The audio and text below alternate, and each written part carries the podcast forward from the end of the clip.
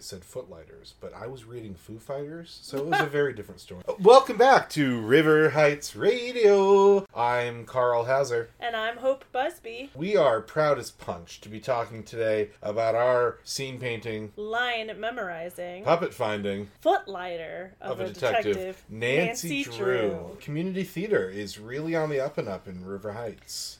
So exciting, honestly. Whether you're an amateur actor or a professional actor, but only in the degree in which you're not paid, you're just good at it, there's something for you at the Footlighters. As long as you can like actually get past the audition committee. They're brutal if you haven't been reducing. I thought this book was a delight. I thought it was whimsical, within the realm of believability. It was so petty. It was just a bunch of people upset with each other. I can't figure out whether this whole book was built around the idea that there should be puppets or vice versa, but like they don't fit together. They fit together great. No spoilers, Carl. Carson hasn't been relevant for a few books, so you knew he was gonna have to be somewhat relevant this time. I wonder why Dad sent for me, Nancy said to Mr. Drew's pleasant secretary. Miss Johnson smiled. I would guess it's some kind of a mystery your father wants you to solve. Because we need to hear a lot about Bess and George, they decide that the best vehicle for this is for Miss Johnson to be curious about them. How are Bess and George, your friends who are cousins? At the moment, Bess is, well, stage struck. She has been reducing in order to get a part in one of the Footlighters plays. What a condescending way to talk about your friend's new hobby. She's been trying to interest George and Nancy in this group, but to no avail. Nancy, of course, needs to keep herself open in case there's any mysteries. So we've reached that level of amateur detective. Yeah, no longer can she just happen to be in an activity with a mystery. And George, as you know, tennis tournaments galore right now in River Heights, but apparently the tournaments have just ended. Luckily. Nancy's so excited when she learns she's gonna meet her father's uh, client because her father's client is an actor. A real live actor? And I don't know if our listeners know this, but we have Oh my goodness. an actor right here, Carl Hauser. Yeah, yeah, sure. Local amateur actor, no, professional actor. Oh, professional actor Carl Hauser here. I wouldn't be allowed in the Footlighters. So he's going to be using his expert behind the scenes knowledge of how acting and stages and shit er, and stuff work to give us insight throughout this episode. I can also give insight into the Nancy Drew universe and say that two books ago, she was like at a Hollywood party with her friend, the famous actress. So the fact that she's starstruck by this guy who has like decided that he can't get parts on cruise ships anymore, so he's just gonna settle down in River Heights and do a community theater. It's not as impressive as she makes it seem like it is. Spencer starts talking about his contract that her father is drawing up for him. Nancy listened attentively, but she was sure this information was not the reason her father had asked her to come downtown. Don't worry, reader. We're not going to get into legalese. I find it so funny that Carson's drawing up a contract for this guy. He does every kind of law, I feel like. Oh yeah, He does this man to. does not It's specialize. a small town. Mr. and Mrs. Spencer of the Footlighters, which is an acting, like an amateur acting guild right outside of town. They live with one other actor in the house, and there's a barn where the stage is set up and where the plays take place. Mr. and Mrs. Spencer have been hired to be coaches, directors, really. Finally, Mr. Drew says, Please tell Nancy your story. Since she's an amateur detective, I think this mystery would intrigue her. Now, this doesn't sit well with this guy. Yeah, Spencer reddened a bit, and Nancy sensed he was embarrassed to think that a girl of 18 might solve a mystery which was baffling a man of his years. It's so funny. This is the only time he shows embarrassment. We really need to know that it's not just about the gender, it's about the age. Sure, sure. A woman Yeah. could do it, but she better be 20. Mr. and Mrs. Spencer have been jittery. What's happening is no ghost. Don't worry, it's not a ghost. Puppets, life size puppets, have been appearing. See, it's worse than ghosts. It sounds fantastic, Nancy remarked. Are you sure this isn't a real person? Now, Mr. Spencer is no spring chicken. He's an actor. he studied bodies. I've been an actor for enough years to differentiate between live actors and artificial ones. you, you see Mr. Spencer watching TV being like, oh, you can see this? They used artificial actors here, actually. It's very interesting.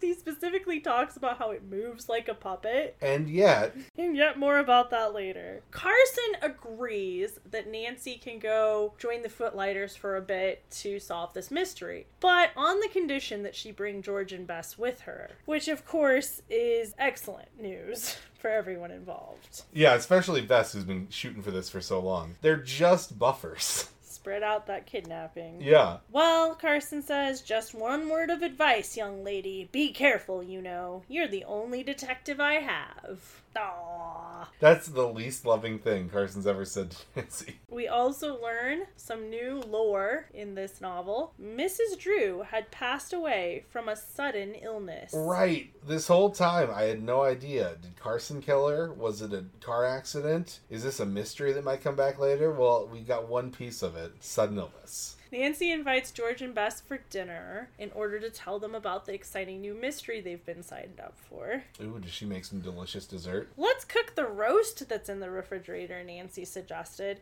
and have strawberry shortcake for dessert with all the All trimming. the trimmings? Oh, I forgot. Bess is dieting. Mm. We'd better change that to apple snow pudding with thin custard sauce. Is that that much better? What is that? It sounds like maybe it's like a snow cone. I don't know. yes, it is. That is exactly what I've decided it is. It's ice and apples. Strawberry shortcake isn't especially bad for you to begin with. It's the trimmings. in terms of dessert, like if you're gonna have Put a dessert. big scoop of lard on there. What? Yuck. When George gets there, she literally dragged Nancy into the living room. Since I'm a literal thinker, I do imagine her dragging her physically. I think this book was written before the literal figurative changeover. Out with it! Something important's brewing! she exclaimed. Never invite me anywhere if there's not action. When Bess hears about the mystery, she draws in a deep breath, gives a mock shiver, and then bursts out, How divine! Imagine living in the same house with a real actor and actress.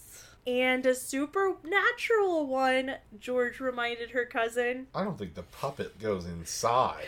Yeah, that's what said. I mean, a puppet outside I can see, but a puppet inside? That's just a ghost. Nancy goes to tell Mr. Spencer on the phone that her friends have agreed to Move in. move into the Footlighters. He's gonna pull a few strings so they get in. Yes, the whole guild has to vote on it. They're gonna come over for brunch at one, which is indeed late. I didn't think about it. They just like really want to make a point through this whole book about how late these actors sleep in. Well, don't you? Shut. That's rude.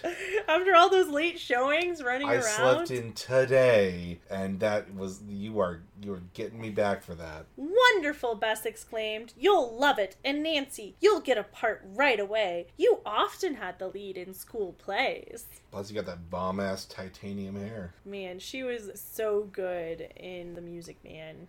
I liked her in the uh, in the high school adaptation of Rent. But Nancy does not want to act. She says, I'm going to the estate to do some detective work. I'll sign up to help paint the scenery. Stay in the background, as they say. She doesn't. George says, I couldn't recite a nursery rhyme. Put me down for odd jobs like scene shifting. My muscles are hard. George, stop. I actually am increasingly liking George in this like new like 60s version of her. I'm like, yeah, okay, pretty chill. the rough and tumble. Yeah, but then she's still so mean to Bess about her weight. Bess gets onto the phone to see if they got into the Footlighters. The one sided conversation lasted a long while. Yeah, but uh huh. What could? Oh, okay. Yeah. Uh, You'll get formal notices in the mail, she said without enthusiasm, but you're in.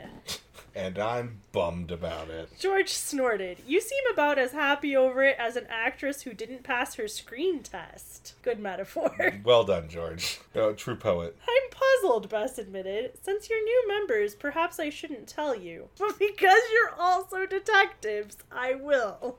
The fact that you're my friends has very little to do with any of this. Tammy Whitlock had spoken very forcefully against admitting Nancy and George.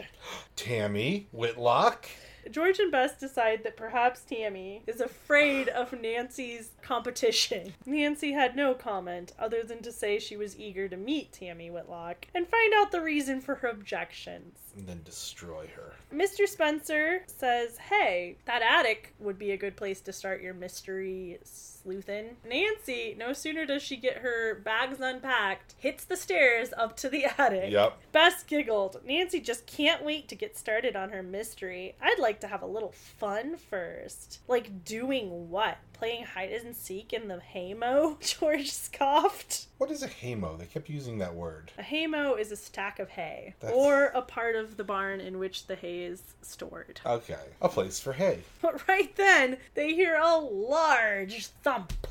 And they go upstairs to find Nancy lying unconscious on the attic floor. With a whole ass cannonball laying beside her. George does some sleuthing to figure out that it's the cannonball that hit Nancy's head. That's concussion worthy. George was angry. Whoever put a cannonball in a doll's trunk must have been crazy. Cannonballs go in the basement. Before she had time to go on with her tirade, the girls were startled to hear the stairs creak. Yeah, Nancy concludes somebody was eavesdropping, but George just says old houses are sometimes squeaky. Yeah, but come on. I mean, you don't need a house to squeak to know someone's outside that open window. This is probably the most seriously I've seen a book take a concussion since, well, since the last book when it was just a pot of plants from a second story window. Yeah, doctor is actually called. Nancy gets put. I'm still to bed, so that's still troubling. Uh, but she's told to have nothing but like broth and clear jellos or some some nonsense. We are introduced to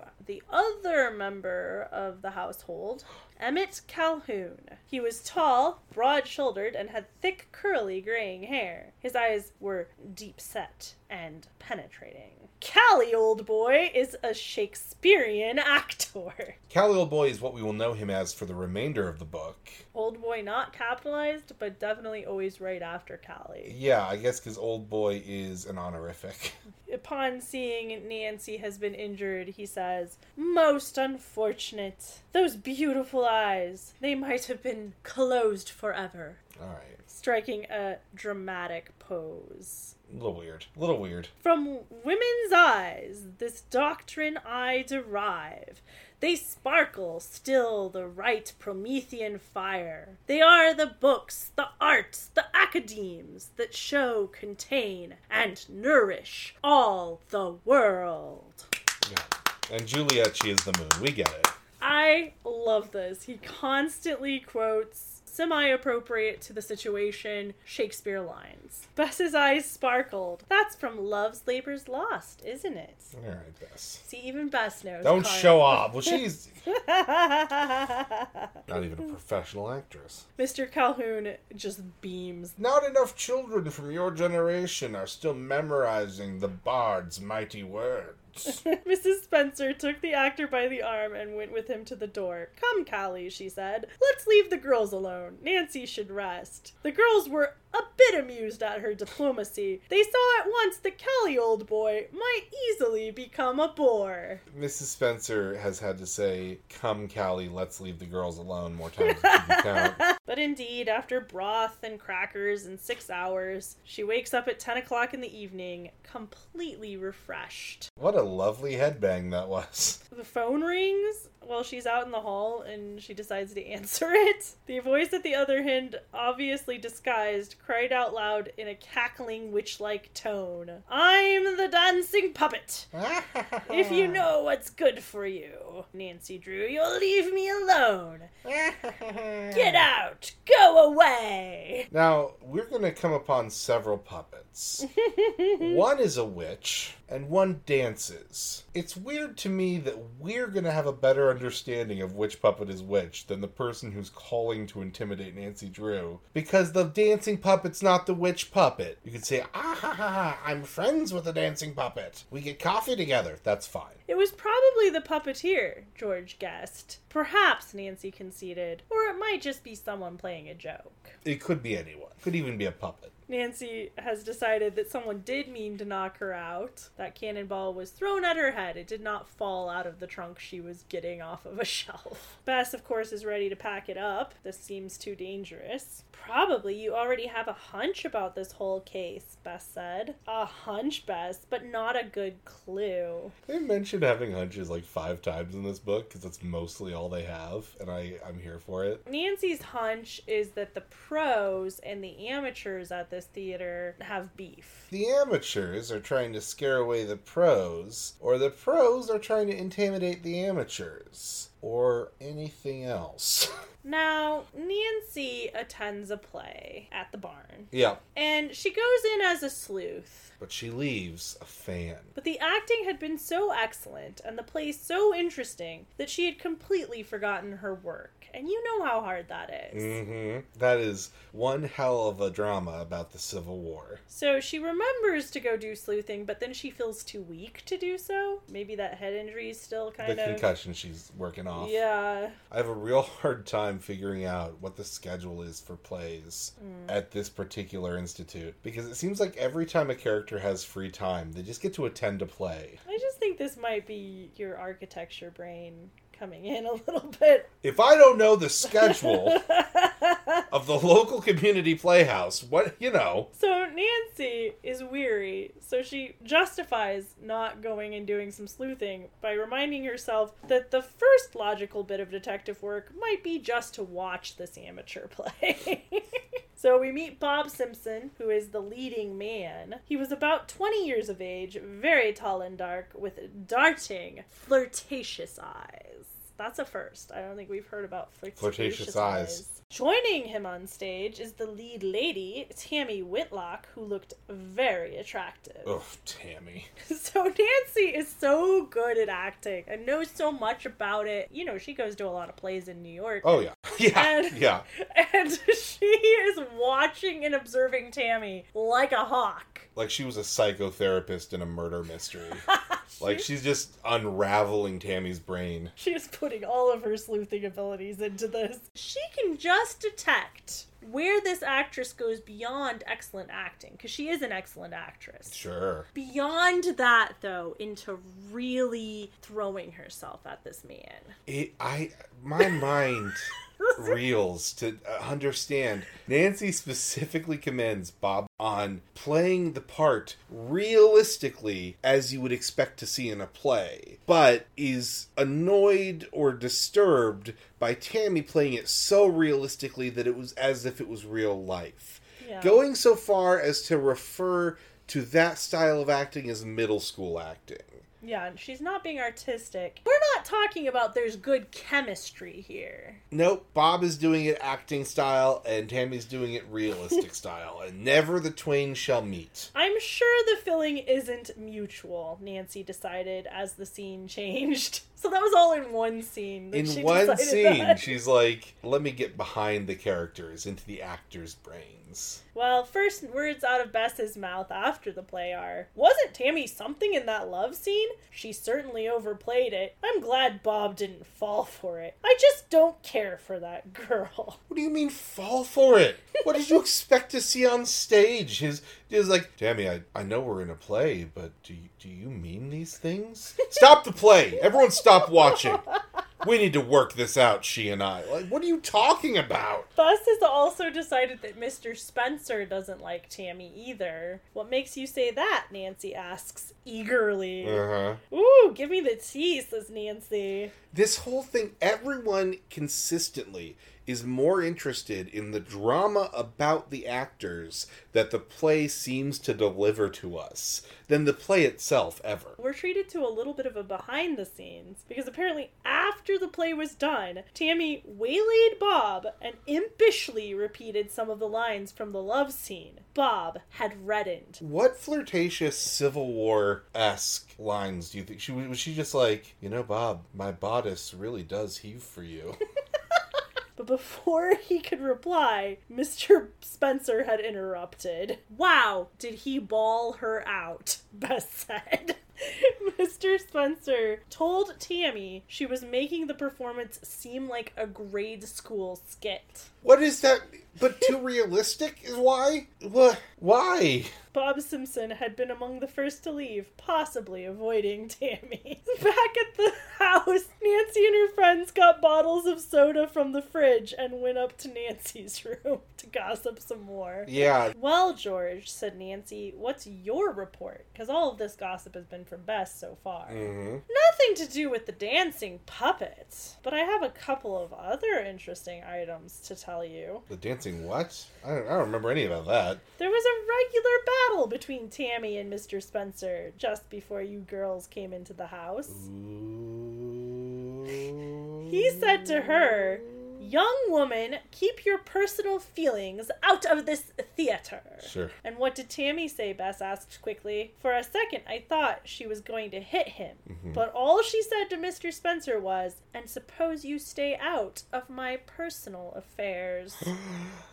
oh Bess was thoughtful for a moment, then said, Nancy, it just might be that Tammy is a jealous person. actors they're just like us Bess has decided Tammy didn't try to stop them from joining the Footlighters because Nancy might steal her parts. Mm-hmm. She was afraid Nancy would steal her man. Yep, yep. I mean, Nancy knows she could have Bob Sampson in a New York minute if she wanted him. George laughed. Bess, don't ever tell that to Ned Nickerson. He will straight up murder Bob. She said, referring to Nancy's special date. Mm-hmm. Nancy blushed a bit. Of all the things that Ned's been called, special date feels like it means the least. I want to be someone's special date. Really comes off as a one-off activity. Who's that? Oh, that's my special date. Oh, you're seeing her? No, we just had one. Disagree. George found Kathy Cromwell crying.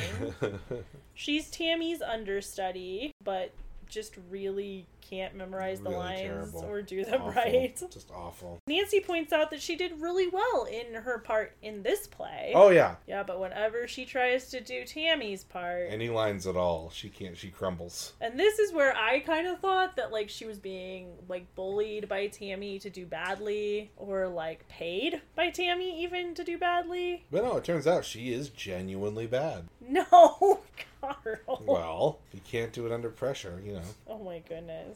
After all this gossip, Nancy had already started to undress, since she had had a long and exciting day. Bess and George said goodnight and left her. Whoa, whoa, whoa, whoa. Okay, we're, yeah, yeah, we're going, Nancy. Nancy, you spent one day as an actress and you're just getting naked in front of us. Which we wouldn't mind if, like, we weren't cousins. Kind of awkward. Did you just ship everyone? Well, I'm just saying, like, you think about your crush, you think about them getting naked in front of you. You don't want your cousin to be there.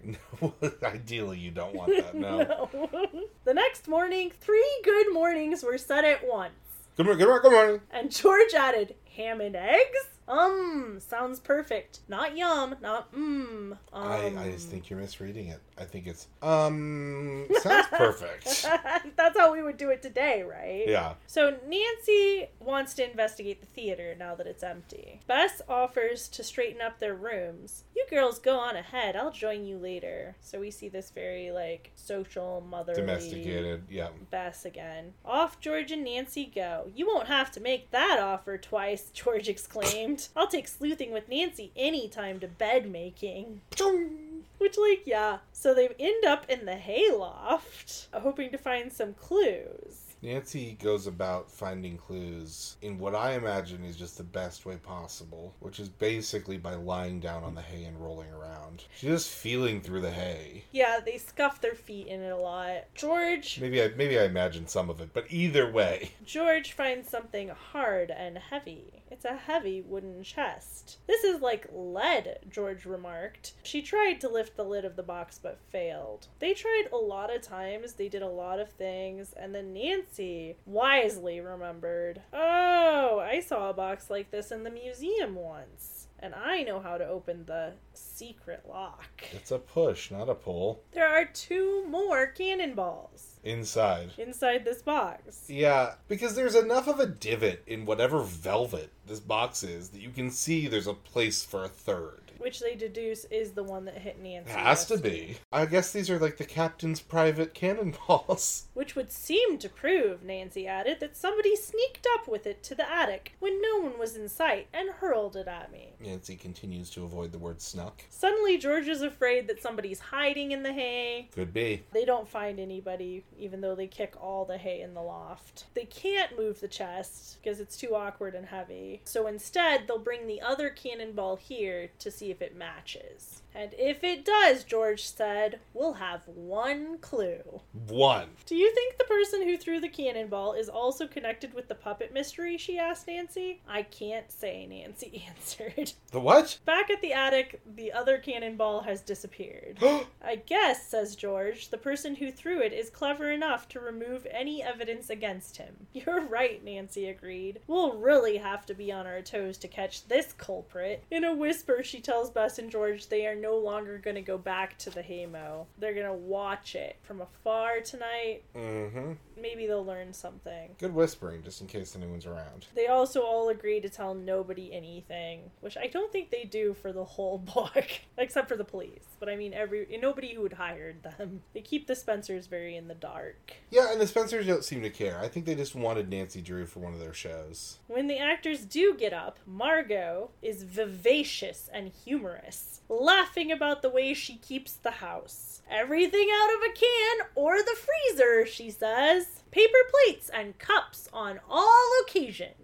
This is very feminism of the 60s. My grandma was in this camp of feminism. She also, everything she made was from a can, was like a simple casserole. Potatoes, green beans, some veggies that were fresh, but like she really didn't cook, cook. And that was intentional. And she talked about how that was intentional of like women no longer needed to be stuck in the kitchen doing this kind of work. She had grown up in rural Nebraska and was very like expected to learn to cook and she hated it from a very young age. She hated the kitchen, which is hard for me to relate to because I love the kitchen so much. But I was a little girl that hated a lot of the social norms that were put upon me as a girl. That's why I related to George so much. And I feel like that's the part I could relate to when my grandma was talking about this. Is like, I really was like, but I love cooking. But the idea of being expected to do it and having to like, and she pointed out, like, they didn't have air conditioning when she was growing up. Mm. So you're just sitting in this really hot, unair conditioned kitchen and you're expected to do that three meals a day. I think it's a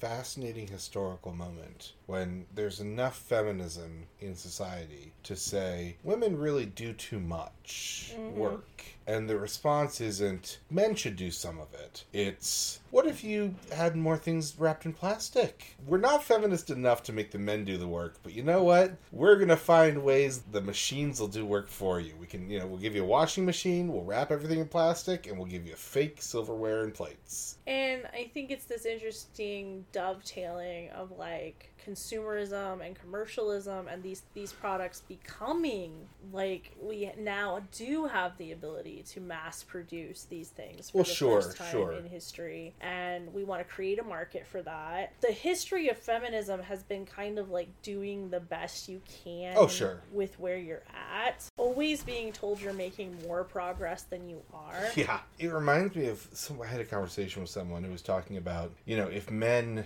were the ones who who gave birth, who you know had monthly periods and gave birth, tampons and pads would be free, and there'd be Plan B in every you know vending machine in America. As the shift for women to do less work arises, it will not be shifted onto the men. It will be shifted onto automation. Yeah, because nobody should have ever had to be cooking three meals a day. Simone de Beauvoir talks about feminism, talks about how that is the reason women have been oppressed. The weight of childbirth. Mm. Mm. Because literally, the process of being pregnant is so taxing on so many women physically and keeps them from traveling from the home. Mm, takes you out of the game for a bit. Yeah, and it also doesn't allow you to take risks. Now you're eating for two, you're living for two. If you were to go out on an adventure, you haven't just affected yourself, you've affected this other person. Right. So you say, well, men would then have these things if they had had the childbirth, but very likely they would have been the oppressed ones if they had the childbirth. Because it's part of what's been used to oppress women historically. And that's why birth control becoming more widespread and more readily available in the 60s was also a huge part of the feminist movement and of advances for women in the parts of the world that had that availability increase. I guess the comparison only works if suddenly it was men getting pregnant. It just switch happened and Yeah. no one knew why. Mm. and then, boy, then we take care of ladies' problems. Yeah, yeah. Yeah, it only works if you take the current gender norms and you switch the gender issues, right? So, yeah. So, I, I, I thought this was a cute moment where that was being presented as a viable option because Margot is certainly portrayed well throughout this book. She's a working woman who coaches actors, she does the same job her husband does. I have never seen someone portray this level of, I don't want to say lack of class, but like lack of specific types of upbringing, hosting class, whatever you want to call it, and not have them, yeah, portrayed really negatively. It stood out that no one was like, oh, you don't cook.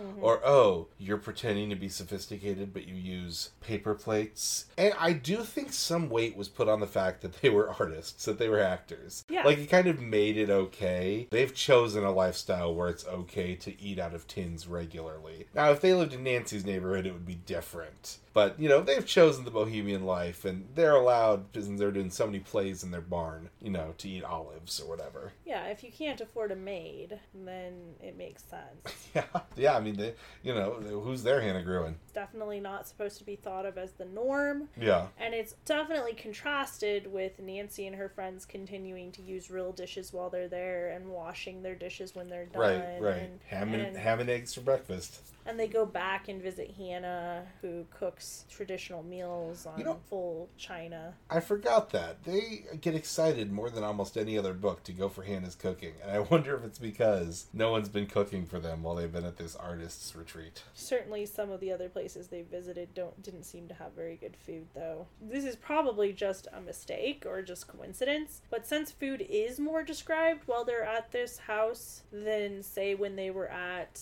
the resort a few books ago, one does get the feeling that this is not supposed to be unappetizing food. Like this is still like they have fruit salad, tomato soup, and broiled hamburgers. Like that sounds like perfectly delicious American food Mm-hmm. and dessert was a cake from a River Heights bakery. So the idea is they don't even bake. They're just to buy from the local bakery. Mm. Conversation during luncheon was confined exclusively to the activities of the theater. There was laughter and banter among the three professionals, and though the girls did not understand the many innuendos that between them, they thoroughly enjoyed what Mr. Spencer called backstage gossip. They say that she's more of an actress in the wings, if you know what I mean, but she's got green room appeal. Callie, old boy, from time to time quoted from Shakespeare. Often he would rise from the table and speak with dramatic gestures. And this our life, exempt from public haunt, finds tongues in trees, books in the running brooks, sermons in stones, and good in everything. So saith the Lord. Bess's eyes had grown wide. How she wished she could act as dramatically as Emmett Calhoun. Not well, dramatically. And she tells him this. That's pretty successful in buttering him up, as it would be. Yeah. Mr. Spencer laughed. Don't coax Callie, old boy, to recite too much. I think he knows every line in every Shakespeare play. Oh, I do. So Nancy mentions that she saw Tammy act last night. Mm-hmm. I thought she did a marvelous job. Oh, Tammy is talented, but she's too egotistical about her ability, Mr. Spencer said. Besides, she's kind of a troublemaker. If she weren't so good, I wouldn't give her any part. Damn it. I wish she wasn't so good at acting. Troublemaker?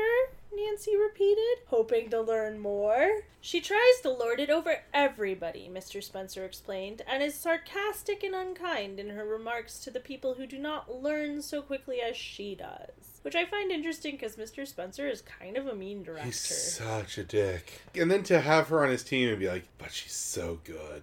and then, She makes everyone sad, but oh, she's so good. Except for I have to yell at her for how middle school her acting is, but it's worth it. Mr. Spencer is going on about how bad Tammy is. Meanwhile, Margot was looking intently at Emmett Calhoun. She seemed to be telegraphing a message to him.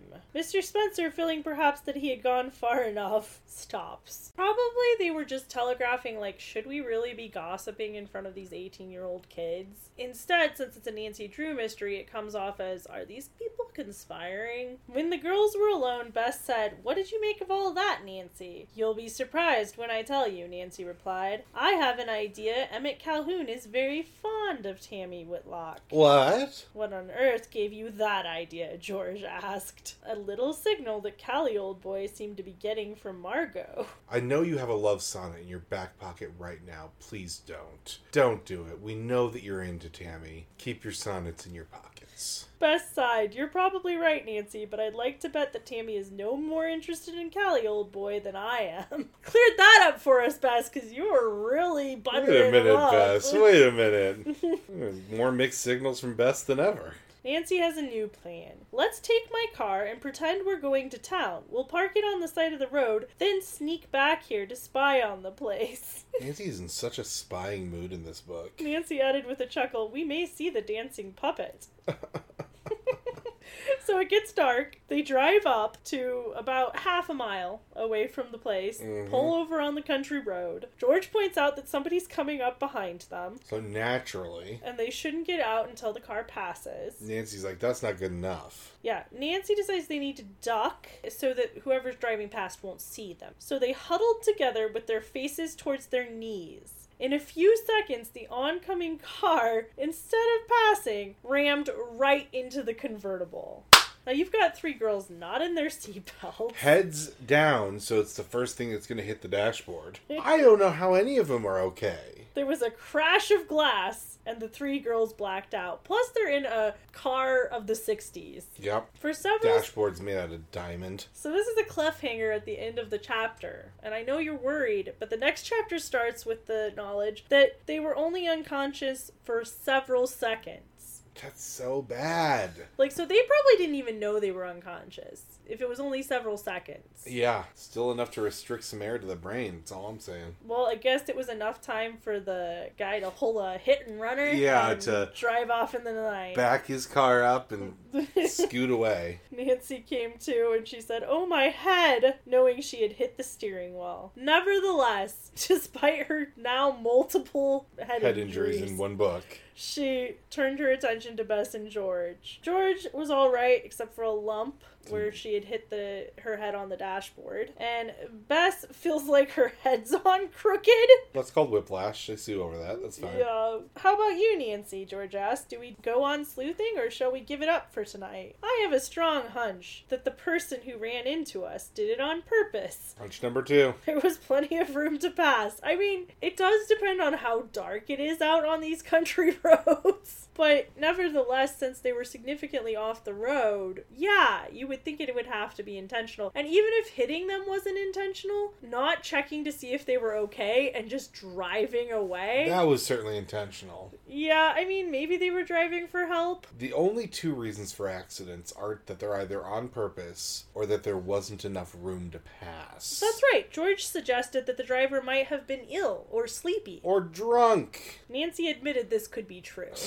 But even then, like I, I I've been sleepy. I, I've done stupid stuff because I'm sleepy. But I've never done something and then sleepily said, "I should get out of here." Yeah. In any case, I think the whole thing should be reported to Chief McGinnis. Yeah. Nancy. They took a survey of the car damage, the rear bumper needed straightening, the trunk compartment was dented, and the paint was chipped off in spots. This is a sturdy bus, George commented. That whack we got was enough to smash in the rear of most cars. Nancy patted the fender. I'm pretty fond of this old convertible, she said, smiling. First of all, don't pretend this isn't your third new car this year. And second of all, that's horrible. Horrible. Like, this is the difference in what we understand today about car safety and what we did then. I'm pretty sure the safest car would be one that crumples. yeah, not just one that completely smushes. Yeah, not one that shakes you inside like vulnerable little anchovies. Chief McGinnis is apprised of the situation. Another mystery, eh? Oh, Saints behind us. He had great admiration for what Nancy already had accomplished and often told her teasingly that he hoped someday she might become a detective on his team. And then he was always like, just kidding, you're a girl.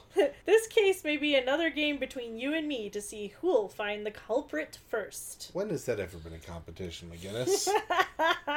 Nancy goes to the mechanic shop. You know the one that she always goes to. you know, the one. The 24 hour service mechanic shop. Mm, The one that that one guy worked at before he skipped town. finds Joe, who had gone to high school with us. She says, Hey, do you have time to straighten my rear bumper out? Somebody out on the road got frisky and rammed me. a, a third possible explanation. yeah, somebody was just feeling frisky. this is flirting. Well, he agrees to do what he can in an hour that he can set aside. But what would be really helpful from Joe is some detective work. Yeah, let me know if anyone brings a car for headlight and fender repair, would you? And if they do, put our cars right next to each other as some sort of a car crash puzzle and see if that's them. George, Bess, and Nancy head to the house to get a snack and to ask Dad what's going on and to give Dad a full report. Yeah, Carson needs to be appraised regularly. Nancy, what's the bruise on your head from? And are you giving up your case so soon? First of all, are you okay? And secondly, why are you quitting? Hannah is just giving Carson his dinner. He worked so late. Nancy decides to tease him and say that they haven't been being fed enough. Bess and George began to laugh as they found both Mr. Drew and Mrs. Gruen taking the last part of Nancy's remarks seriously. I'll get you a nice big dinner right away, the kindly housekeeper offered. Oh no, we would we didn't mean that. Oh, I was just kidding. I'm afraid, said Nancy, that you've caught me in a great big fib. We'll just have some cookies, or cake, and milk. Hannah worries that Nancy's case might be too dangerous to continue. I mean, you know, you've already got what two concussions. Of course, she's worrying about you, Nancy. I must admit that things have happened unexpectedly, Nancy replied. I didn't expect that car accident. But I think that since I've been alerted, I'll avoid letting the unexpected happen again. You know, if you know something might happen that you didn't expect, then you will always have expected that. Mr. Drew put an arm around his daughter's shoulder. I'm afraid, my dear, trying to do that is asking for the impossible. But I beg of you, be careful. It was now his chance to do a little teasing. He appoints Bess and George the guardians of Nancy Drew. We accept the assignment, George and Bess said in unison, making low bows. I don't know if I get the way they tease each other. I don't get it at all. I don't, I know, I don't know if it strikes me as hand, interesting or funny. It's kind of nice because like the re it, it's not mean teasing. Yeah, yeah, that's true. I don't get it. Nope. When they got home, they noticed that there were no lights on, and they were afraid that they were locked out, and perhaps nobody thought they were coming back since they were gone for so long. Right. But Nancy surprises them by having the key to the front door that the Spencers gave her.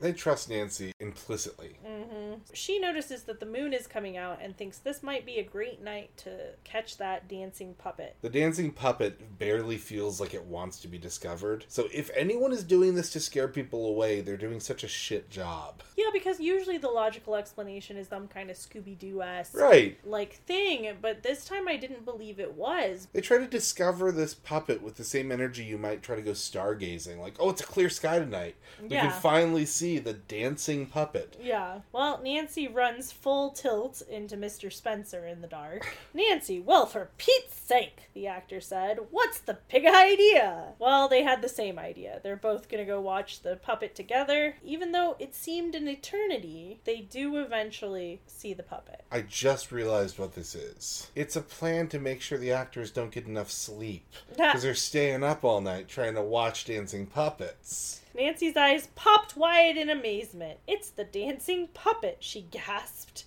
it is indeed a life sized ballerina, and upon seeing it, Nancy tells herself, This is a puppet, not a live person. Mr. Spencer whispered, Now is our chance to catch that thing, and runs towards it. It runs away into the barn. Mr. Spencer says, You see what I mean? It's supernatural, I tell you. This is a ghost with a brain. It certainly seems so, Nancy agreed. What do most ghosts have? Unfortunately, Mr. Spencer apparently doesn't have the key into the theater with him. So once the puppet goes into the theater, they're locked out. The puppet has the key, yeah, obviously. By the time they get in there, it has disappeared. I don't know, Hope. I've seen people move like puppets. I don't think it's impossible that someone moves like a puppet. I think what is fascinating is a puppet that's running from the outside to the inside, which makes it, again, not much like a marionette. So, Yeah. what is the movement you're noticing? Does it just do the robot well? They don't know about robots. What was that dance called before it was the robot? The, uh, The marionette. the marionette. Nancy was extremely puzzled. If I weren't so practical, I'd think that dancing figure evaporated into thin air. But I am very practical. I'm glad you saw the dancing puppet, Nancy. You know now that it wasn't a figment of my imagination. So Mr. Spencer this whole time is like just dying for someone to believe him. Yeah. This is important to remember for later.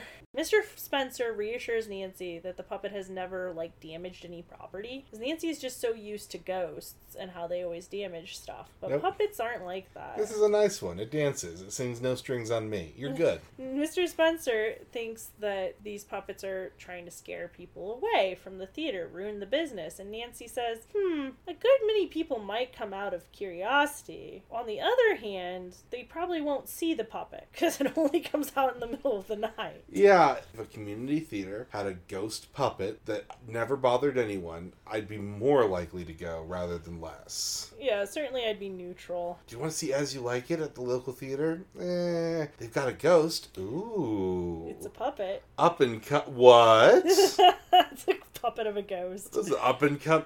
Wait. ghost. I, I, Ghost of a puppet. I guess I'd rather see the ghost of a puppet than the puppet of a ghost. Well, Nancy theorizes that it's actually to scare Mr. Calhoun and Mr. and Mrs. Spencer away from the property. Which isn't working either. They're just trying to see it more. Nancy, George, and Bess go back the next day to try to find a secret door, you know, while the actors are still sleeping. Yeah. What they find is that if you climb up on one of the props for the Civil War play, which is an old farm wagon, you can just barely see up high an inconspicuous handle to a door. Do you think that the person with the puppet went through there? Bess asked. How could anybody? We can't even reach it from here. Nancy points out that he could have had an accomplice. She makes a cup of her hands and lifts George high. George gets into this hayloft that's way up there. The apparently. barn attic, basically. Was the exact same place. They just like found a second entrance. Once up there, George does find a ladder, which she lowers down. They climb up, then they put it back where George found it so that they don't leave any traces. Mhm. Before they start looking, they make sure nobody's around to see them looking for this. And who should walk in onto the stage but old Callie Boy? Callie Old Boy. Kelly, old boy. He's reciting something from Shakespeare's King Richard III. My conscience hath a thousand several tongues, and every tongue brings in a several tale, and every tale condemns me for a villain. He's the one, Bess said. His conscience is bothering him, and he's trying to get rid of his feeling this way. Fast what? Shh, George warned. I mean, it makes sense. So far, whenever he's done Shakespeare lines, they had to do with like real life. So now he's confessing he's a villain, and we're looking for a villain. I don't know about that. Made sense to me. Maybe if him saying Shakespeare lines that have to do with his life is like a compulsion rather than an affectation. This ends up being explained later by the fact that they find out he is actually He's in that show. acting in King Richard the Third. But he then quotes another play and says, Oh, what may man within him hide, though angel on the outward side? I don't know why he added that. That does seem bad if he's just like mixing in different plays. Yeah. And Bess shows off that she knows that that's from measure to measure. Best stop it. He's basically a Shakespeare DJ. He's just, you know, he's getting bits in there that he likes. Nancy says it's a possibility. He is a strange person. Yeah, I mean that's what all you need, really, to be a possible criminal in River Heights. George then suggests that the whole mystery might be some kind of joke, to which Bess gives her an absolutely withering look. Like, are you kidding me? People getting knocked over the head, our car getting bonked into. Like, this goes well beyond a joke. These are people living before the birth of the YouTube prank. Because I, yes, I could see.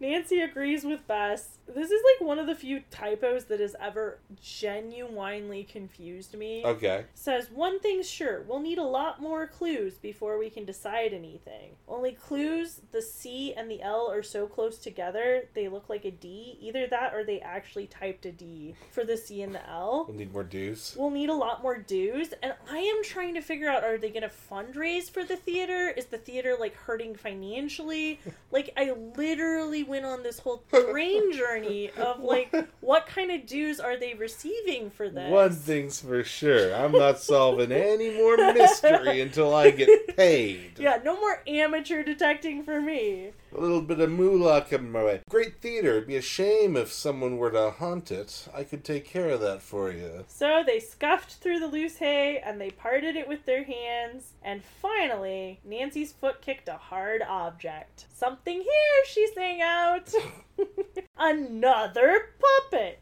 Oh, I thought you were going to say box of cannonballs. Nancy exclaimed in amazement. This is a puppet dressed in traditional witch clothes, whatever that means to you. Probably this is the puppet they use in Wicked. Who on earth hid this? George cried out. Yeah, it's just a prop, right? But I have to I have to reiterate that this is a witch puppet. So it feels like this is the voice we heard Yeah. claiming to be the dancing puppet. I Mhm. do not believe this witch dances. Someone doesn't understand puppetry. Is all I'm saying. George also discovers that the chest of cannonballs is gone. Now what? Bess asked. Uh, Nancy takes all the clothing off of this witch. Yep. Slowly. Erotically. Yeah. Bess remarks, it has a horrible face. But what was the dancing puppet's face like, Nancy? Hot. I caught only a glimpse of it, Nancy replied, but I think it was More sexy. it was more girlish. This one you notice has a long, sharp nose. Careful, Nancy. There's something interesting there with like witches being in part representative of our fear of femininity. Mmm. And then, and then like the grotesque like long nose being like one of the reasons they're also somehow failing at being feminine Right. along with the low cackling voice.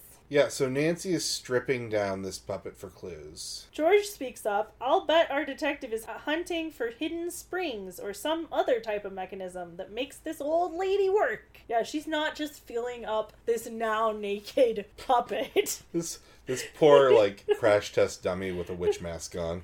Nancy admitted this. But then she redresses the witch, having found nothing. They hide it exactly where they found it. Back at the house, the actors are finally getting out of bed. This is what? It's 2 p.m. They ask Nancy where she's been. Nancy laughs and says, The early bird catches the worm, and I figure if I get out early enough in the morning, I may catch a villain or two.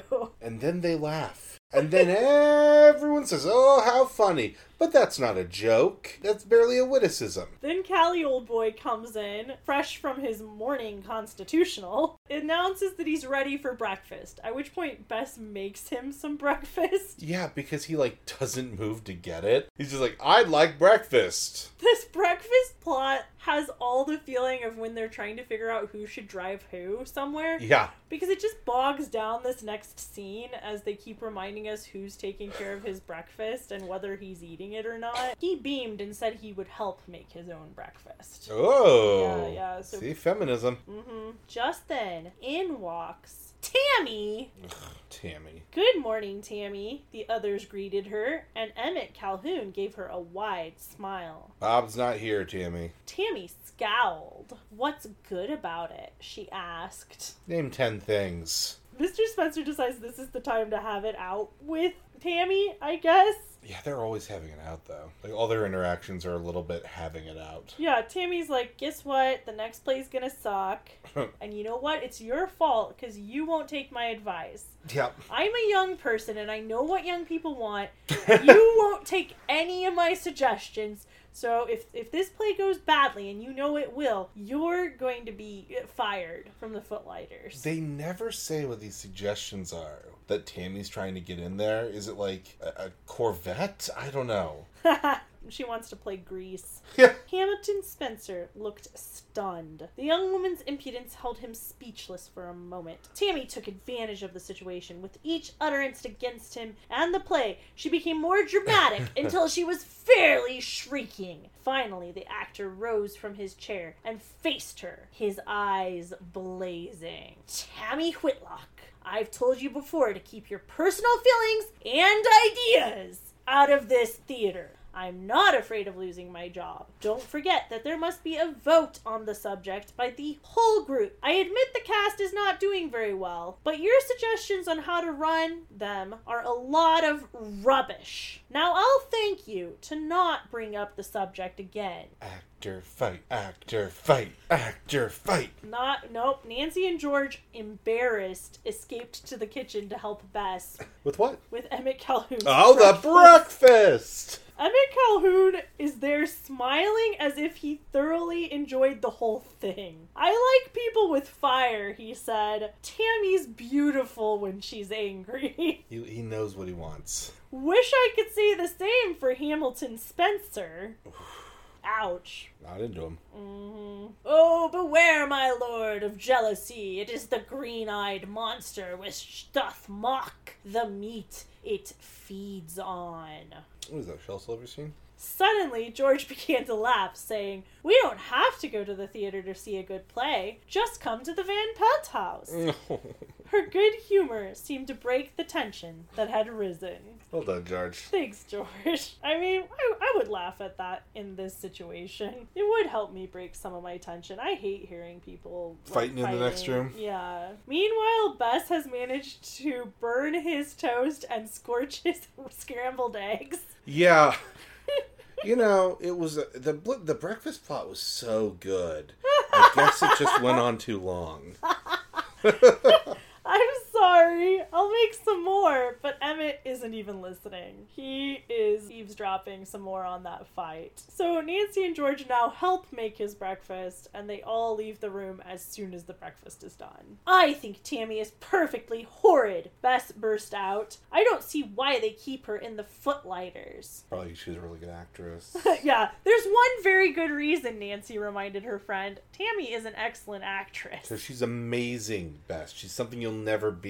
But she has amateur status, but she performs as if she had had professional experience. Interesting. Hmm. Ah. Hmm. They're trying to go up to the attic when Tammy orders them not to. Yep. Where are you going? Tammy asked. Nancy and the cousins remained silent. Oh, don't act so smug, she said angrily. Nancy Drew, I've heard you're a detective. That means there's a mystery around here, or you wouldn't be here. I read The Secret of the Old Clock.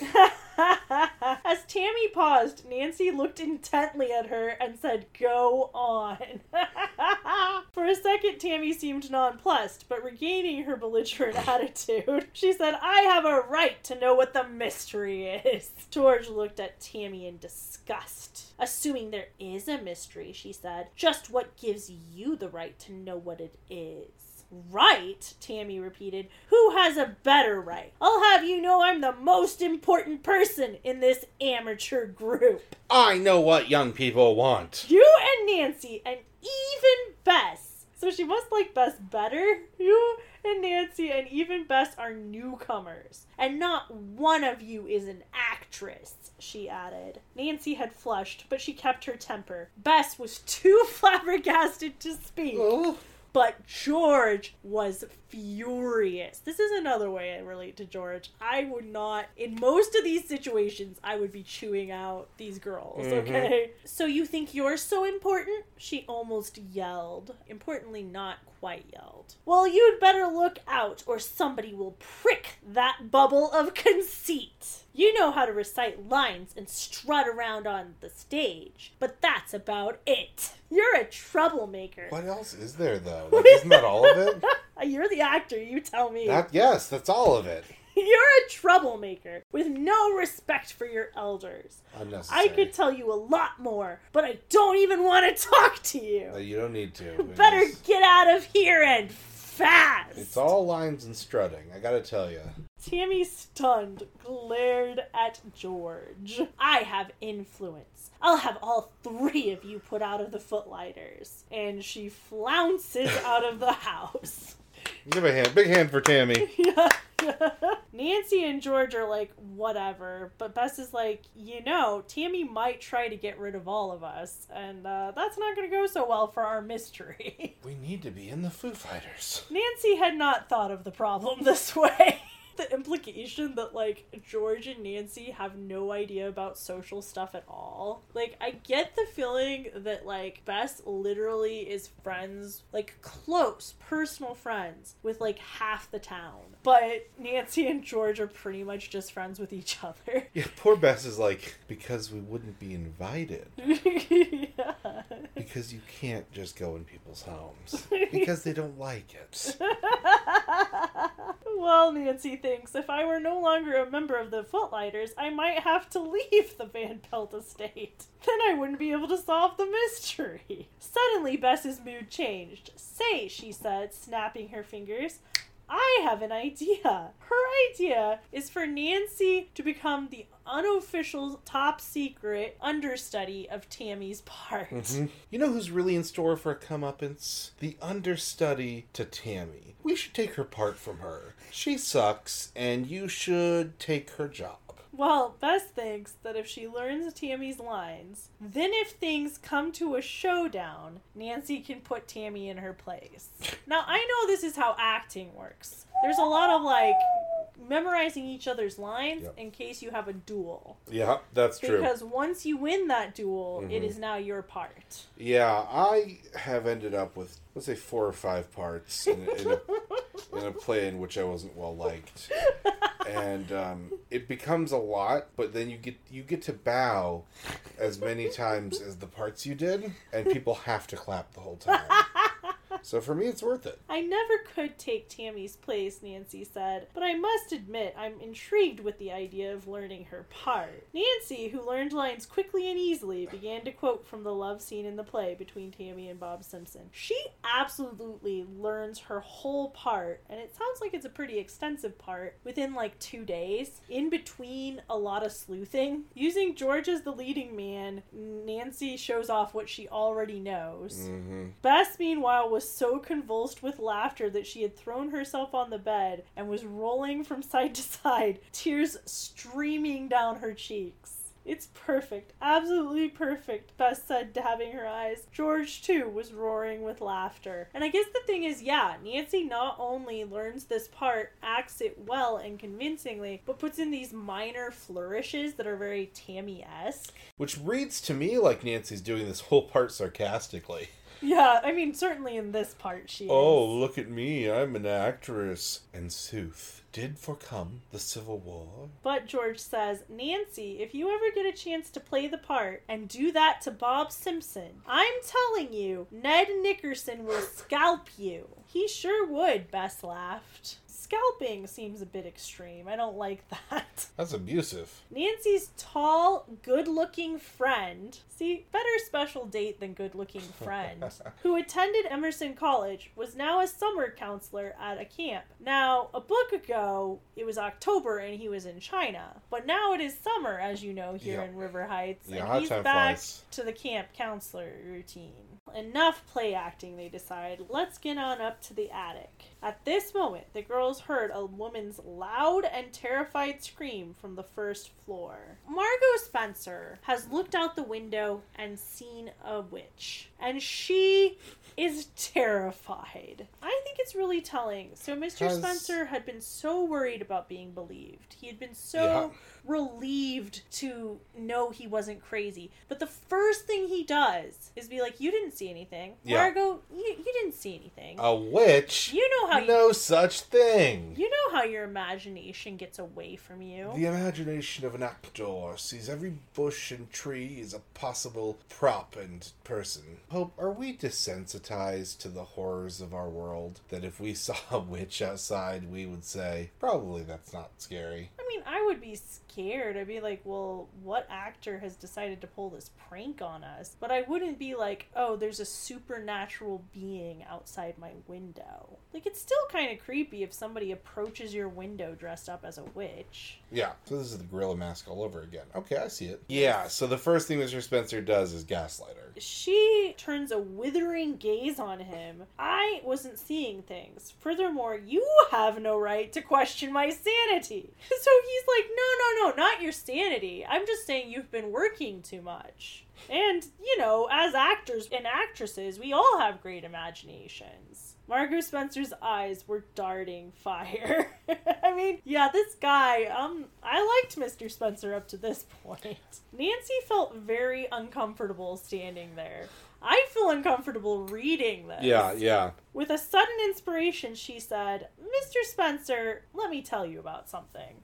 And she now decides to tell him about the puppet they found in the theater. Sudden inspiration. Like, she hadn't even thought of it yet. She hadn't even made the connection. She's like, that's so weird. She saw a witch. She asks her, That witch, was it standing by itself or supported by a post? It turns out it was leaning against a post. Just like a rag doll. Mr. Spencer made sincere apologies and gave Margot a kiss and a hug. They did find the witch up in the haymow. Margot positively identifies it as the witch she saw. There it is. Oh, she's so ugly, Hamilton. Now do you blame me for screaming? I mean, a little. It's still just a fake witch. How ugly would something have to be that Mhm. your brain saw it and was like, yes, that's 100% real. I am 100% seeing that, but it is ugly enough that I am horrified. Yeah, I don't even know. It would just have to be close up and surprising. I don't, I don't know if it's about the ugliness at all. Yeah, I don't think it's about the ugliness for me either. Like, if I see a witch at 20 paces, I'm less scared than if it's right behind me, pretty or not. No, dear, I probably would have done the same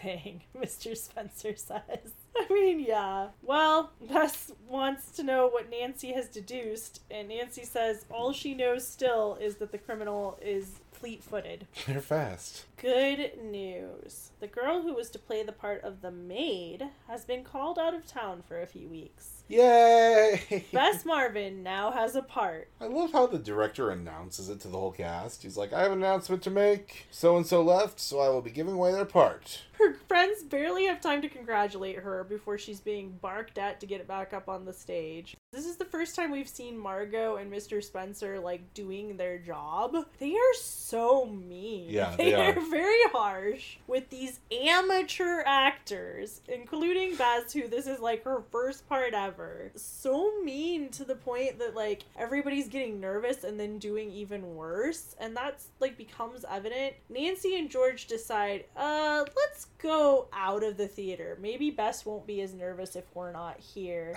But like as they leave, they notice that she's done. So apparently she only has a few lines. Yeah, and they kind of laugh about that. Yeah, If we'd closed our eyes, we would have missed her. I wonder if my aspiring actress cousin will come on again. Whether she does or does not, it becomes clear that this part is very small, and somehow still she manages to be kind of bullied about it and Yeah. berated. listen, I'll tell you, I, probably my meanest director was back in high school. The seriousness with which our middle and high school directors mm. took things that children were performing in. But even then, the meanest I got was maybe something like, well, I guess this is what you want to show to the audience. And if this is what you want, then fine. And so you would say this isn't like standard treatment. No, like heightened heightened passive aggressive is the worst I've ever gotten.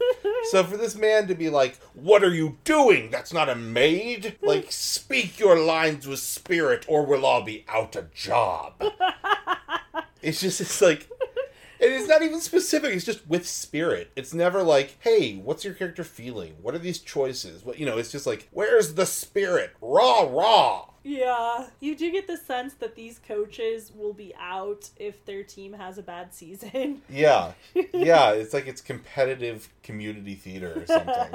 so everybody is sucking in this play, except for Tammy. Nancy and George, despite their dislike of the girl personally, were spellbound by her performance.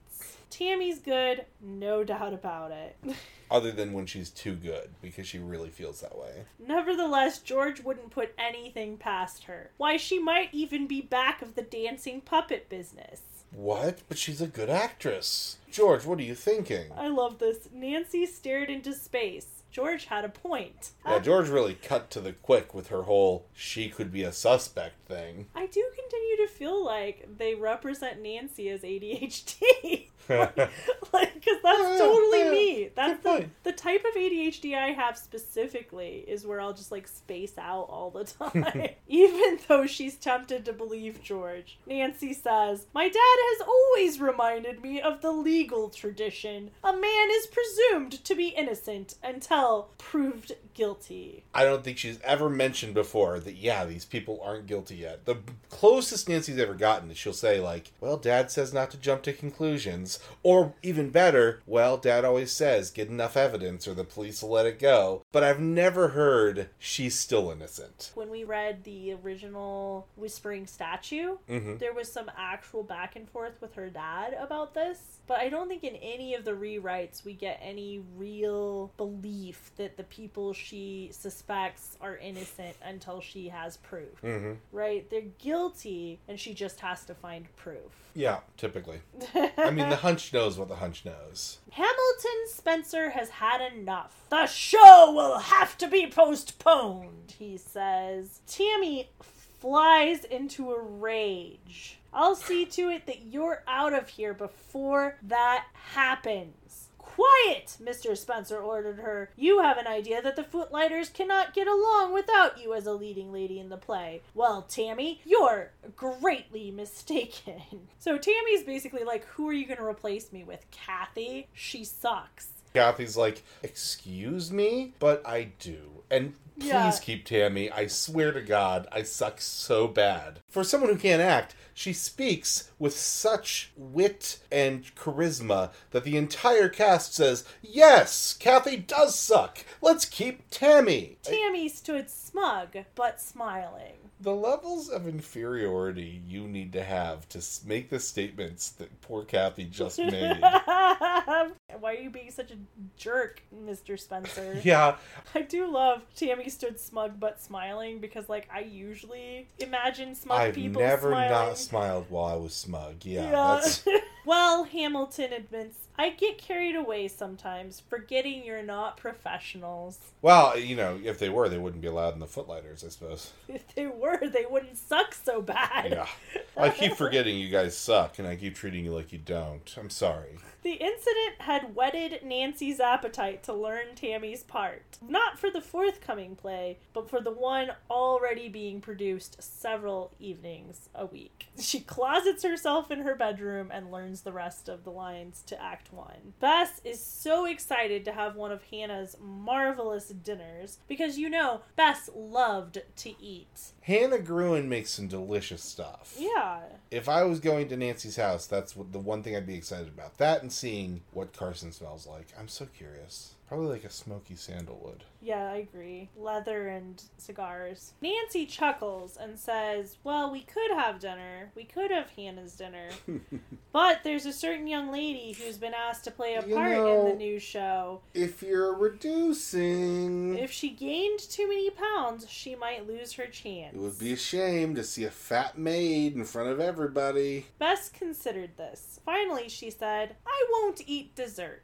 Hannah's cooking is like exactly what Nancy eats every single day. Like, Right. That that's the whole idea. So like But Nancy doesn't like it. And that's where Bess packs on the pounds. Is by, Oh, is by oh, yeah. enjoying it. So they have broiled steak and macaroni and cheese. Hannah Gruen was particularly interested in Tammy Whitlock. She sounds like a tartar, the housekeeper said. We had to look that up. Yeah, I looked it up and it's kind of like a warrior. It's just Hannah's way of saying, sounds like a bitch. Yeah, basically. Then Mrs. Gruen chuckled. I always understood that the best way to lose a boy is to chase after him. Jeez. Now, now Hannah's being catty as hell. Well, George says, you ought to see how Tammy acts. She's so bold on stage and off that it makes me sick. Disgusting how realistic her acting is. Which I wonder if that's supposed to be like funny or hypocritical because George is very bold. George chewed Tammy out. I would not describe George as not a tartar. You're so right. In romantic settings, they very purposefully put George in the exact same place as Nancy or Bess. When it's time for a dance, she wears the dress. So that is interesting that that's this weird uncrossable line with George, where she's like, you know, I'm a lot of very cool things. You know, I'm not Sadie goddamn Hawkins. Yeah, yeah. The whole dynamic of who asks who out, it's all it's all fucked. But anyway, And how? and how? And how? Bess kept her promise and ate none of the delicious strawberry shortcake. She had asked to be excused from the table to avoid temptation and was looking at a television program when the telephone rang. So she answers the call. Joe, at the garage, wants Nancy to come right over. Nancy, maybe this belongs to the fellow you're looking for, the one who rammed into your convertible. So Joe's gotten in a matching car with matching damage. Nancy holds up the bumper to her bumper, perfect fit. She gets out a magnifying glass and checks for his color paint on her car. Yeah, collects the flecks for the police to check. It's Owen Whipley's car, and it has California license plates. Joe is a bit sheepish because he didn't find out where the guy is staying. Didn't even think of it. He's not a detective. Never make it in the detective business.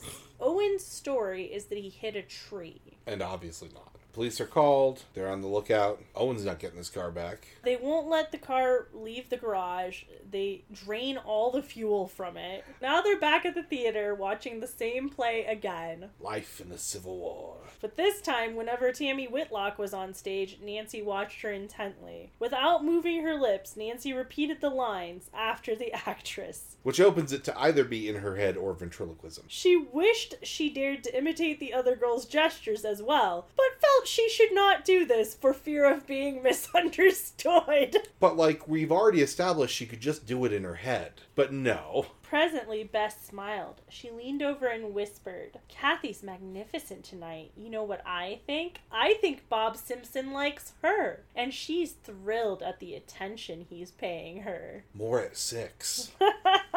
news as news comes in. George, with a low chuckle, whistled, but watch out for fireworks from the leading lady when it dawns on her. The play is nowhere as interesting as the personal drama. I would be going to every show of the Footlighters appearances just to keep tabs on who's dating who based on how realistic their scenes are. I love it. Nancy sends Bess after the play to go behind the scenes and spy. George and Nancy will go outside and spy in the parking lot. Nancy notices Kathy and Bob leaving together in a station wagon. Ooh, the vehicle of love. Bess's hunch was right, Nancy thought. Tammy gets to her car and is surprised to find a man there. Oh, Chuck, Tammy hissed, then added angrily, I told you not to come here. Suppose somebody sees you.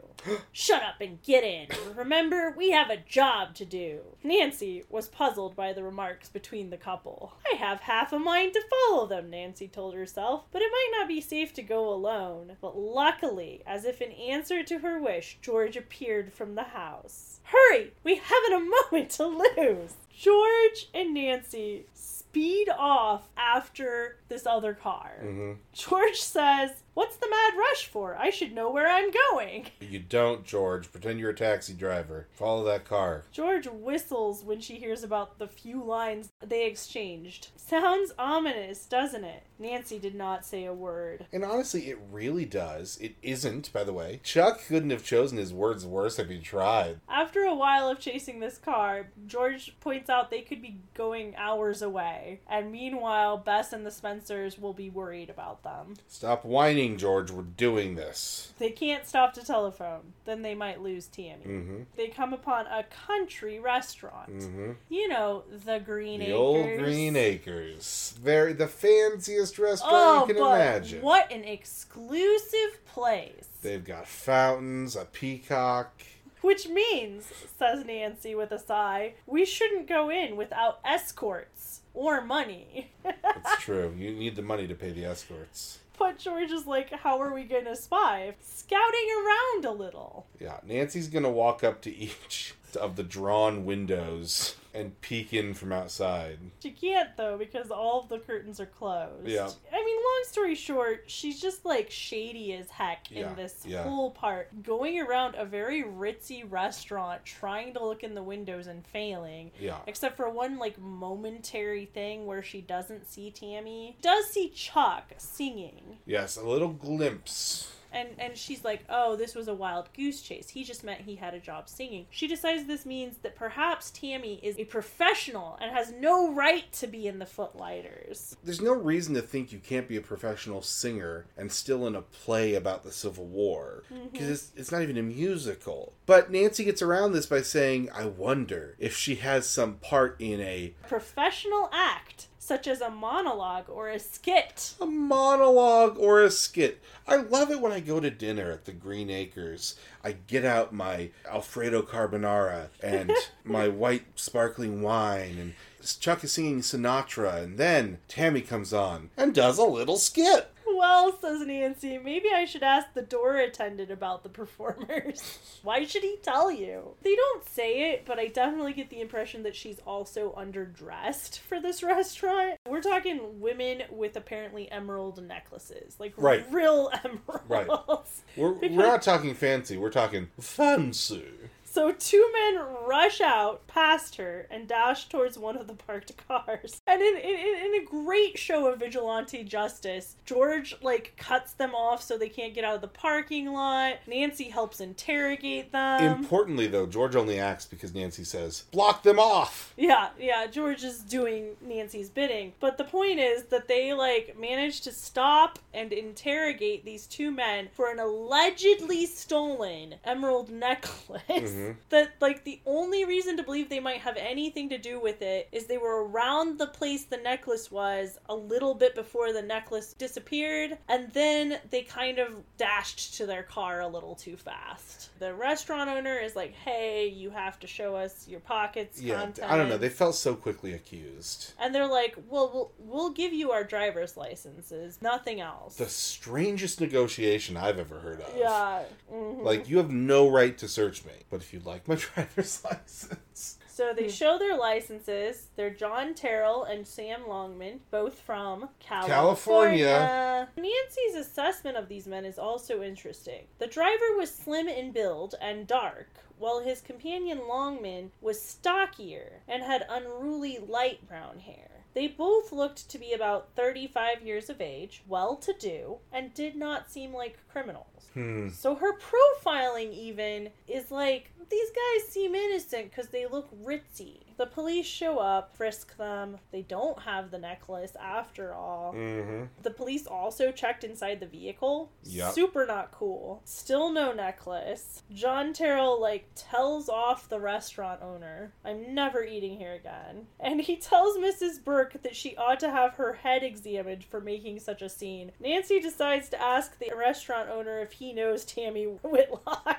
He says, I don't know such a person. Oh, she's in the restaurant right now, Nancy went on. Then she's a patron. And he goes back into the restaurant. Yeah, I love that. Like, Nancy did not wish to intrude, but she wants to know exactly what happened to this emerald necklace. mhm. I have a reputation for being able to find lost objects. I don't mean to intrude in the police search, but would you mind telling me what happened just before you missed your necklace? Nancy's manner was so straightforward and she was so attractive looking that's it. that no one in the group took offense at her request. We're saying the quiet part out loud. And Everyone was drooling at Nancy Drew. and she doesn't help them and it's very interesting to me that she doesn't follow up more with the Burkes. Really at all, yeah. They had been talking to Chuck Grant, the singer, between, you know, songs, between Mhm. skits. Yeah. And Skits and sketches. the two men from the car had come up and also been chatting. And then soon after, she noticed her necklace was gone and that they were hurrying out of the building. It is strange that once given chase, they ran. It doesn't mean they're guilty, but it was a weird thing for them to do. Of course, we later find out. I mean, they were guilty.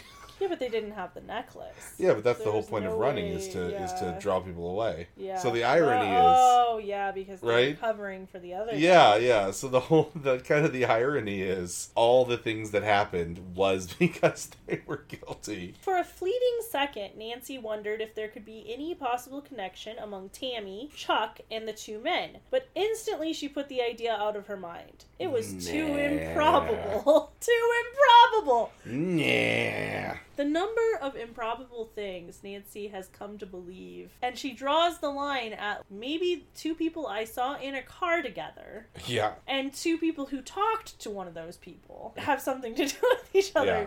Nah. Oh, I guess I can't help you. Bye. Back in the car, Nancy told George the whole story. Instinct tells me this journey wasn't a complete waste of time, she added. And instinct tells me, said George, that in view of what happened last night on the road, we'd better roll up our windows and lock the doors. You're right, Nancy agreed. I no, I I disagree. That's not a helpful instinct. no, it, it was. Because you know what? They pull into the driveway. Okay, yeah.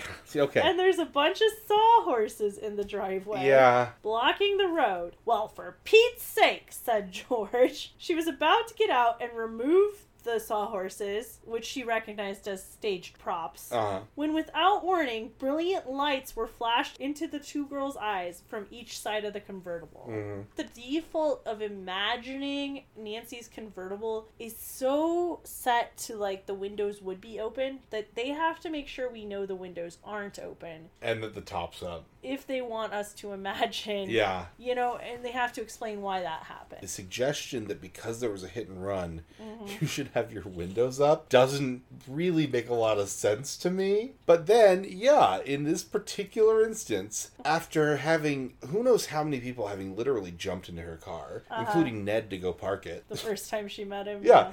This time the windows are rolled up, and I gotta say, she's a badass here. Yeah nancy and george blinked in the strong glare of the bright flashlights. Roll down your windows a man's voice ordered. Nancy paid no attention to the order. George too remained adamant. I said roll down your windows he warned. Instead of obeying nancy put her hand on the car's horn. She held it down and in the stillness of the night it reverberated loudly eh.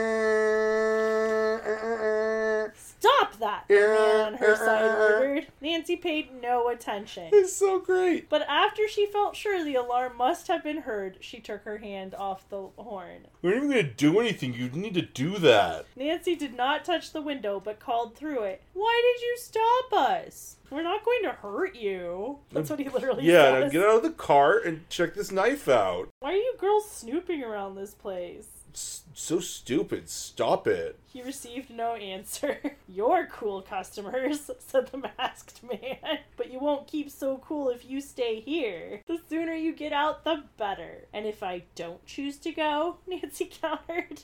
She's basically stalling for time. Yeah, that's it's so great. You haven't seen anything yet around here, the stranger went on. The theater, the house, and the grounds are haunted. Nancy and George almost laughed. One moment the speaker sounded like a hoodlum, and the next he was talking like a frightened child about the place being haunted. I've never heard in Nancy Drew such disrespect for the idea that a place might be haunted. Yeah, yeah. Like it's haunted. Oh, you sound stupid. You know that, right? You sound like a friggin' idiot. Well, just then, Mr. Spencer, Emmett Calhoun, and Bess arrive on the scene, and off run the bad guys. Yeah. Why the roadblock? George demanded. of course, those bad guys put there. Yeah, that was definitely a moment of George not paying a lot of attention to what was happening. At no point did they make Mr. Spencer or Bess aware of what was taking them so long or where they had gone. Right. So they're literally like scared to death this whole time. Yeah. Probably Bess is like, oh, they got kidnapped. Nancy's like, well, we were just stopped by two masked men. What? Bess cried. How frightening. It was no joke, Nancy agreed. Instead of making chase when Mr. Spencer suggests they chase the two masked men, Nancy just smiles, a slight smile.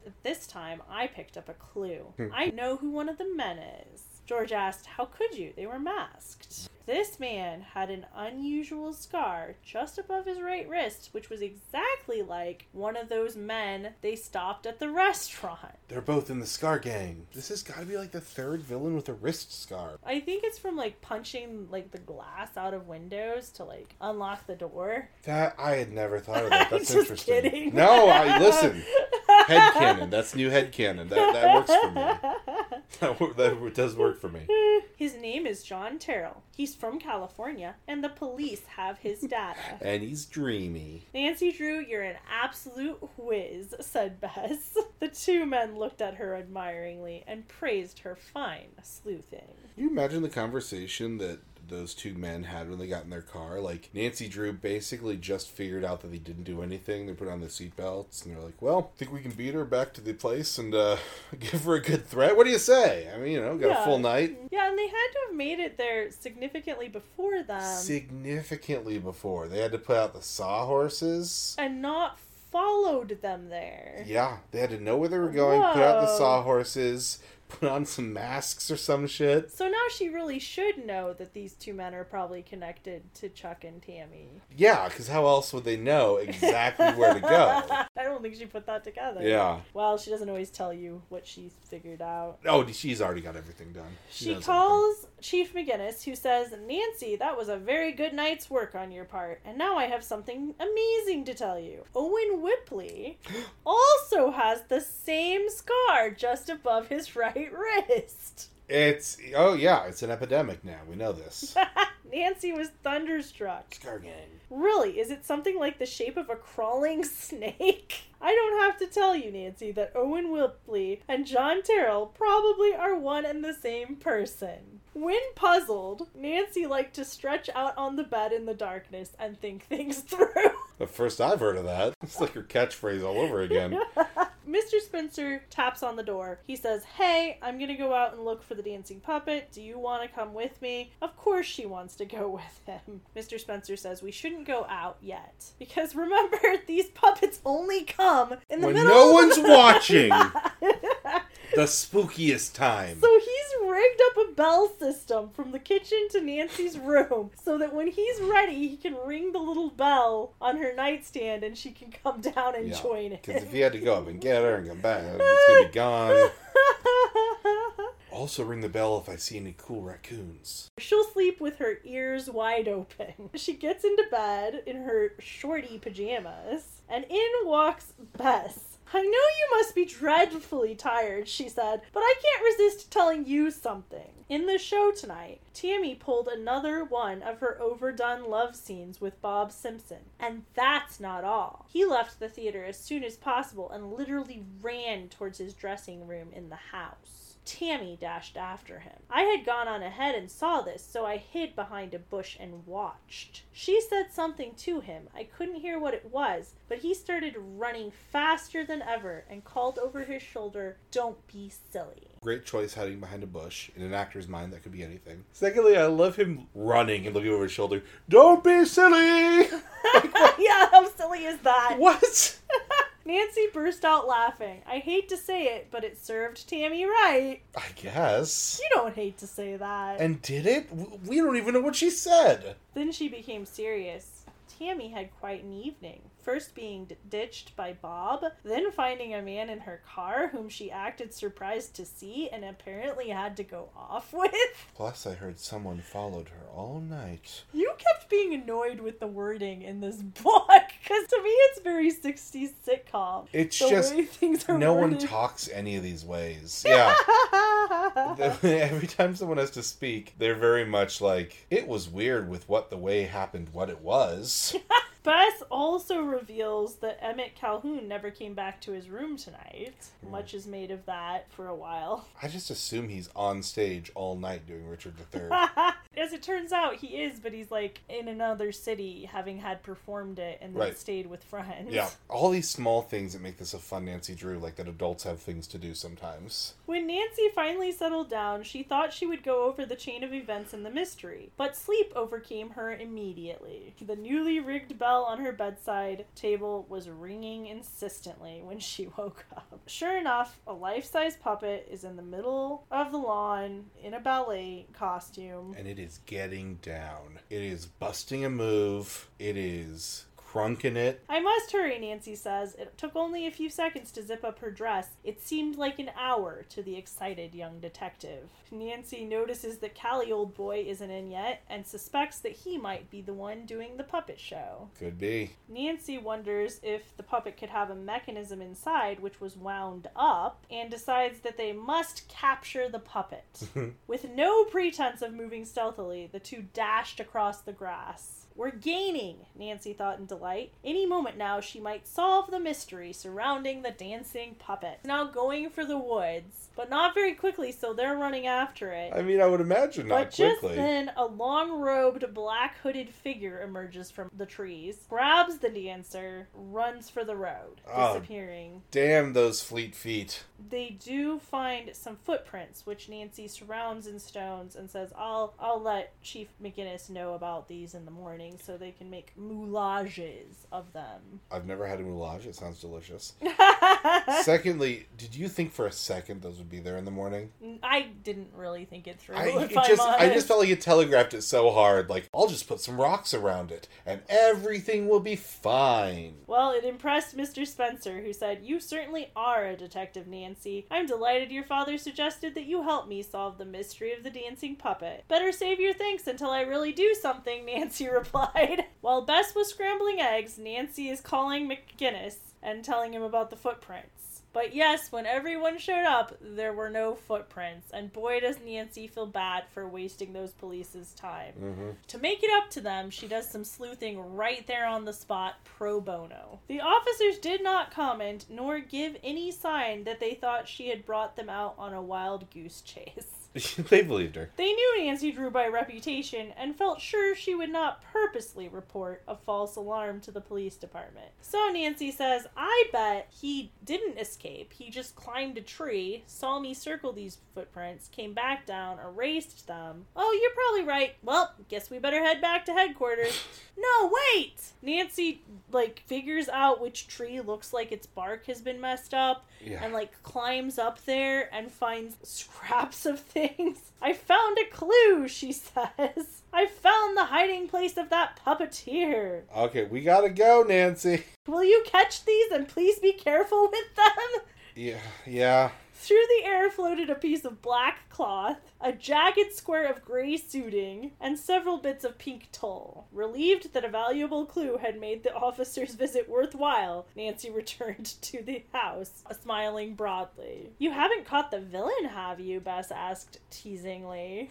They all have a really good breakfast of blueberry muffins, oranges, bananas, crisp bacon, and in walks Emmett. Prithee, fair maidens, extend a hungry man a crust to lift his spirits. He's just really getting breakfast out of these girls every day. He's he's been eating canned spam for so long. I don't know where they're finding bacon and oranges and all this stuff, but it's nice to have it. Aren't you up pretty early for an actor? George needled him. it's not even three yet. Especially for someone who stayed out all night. Ooh, walk of shame. This proves he's innocent because he was off acting in King Richard, and that's why they overheard him reciting lines from King Richard. Damn it, he's proved so many things at once. More Shakespeare quoting abounds. Despite Nancy's slight suspicions of this man and his unawareness of how much trouble he might be to other people, she was amused by him. His quotations were apt, and his manner of delivery was convincing.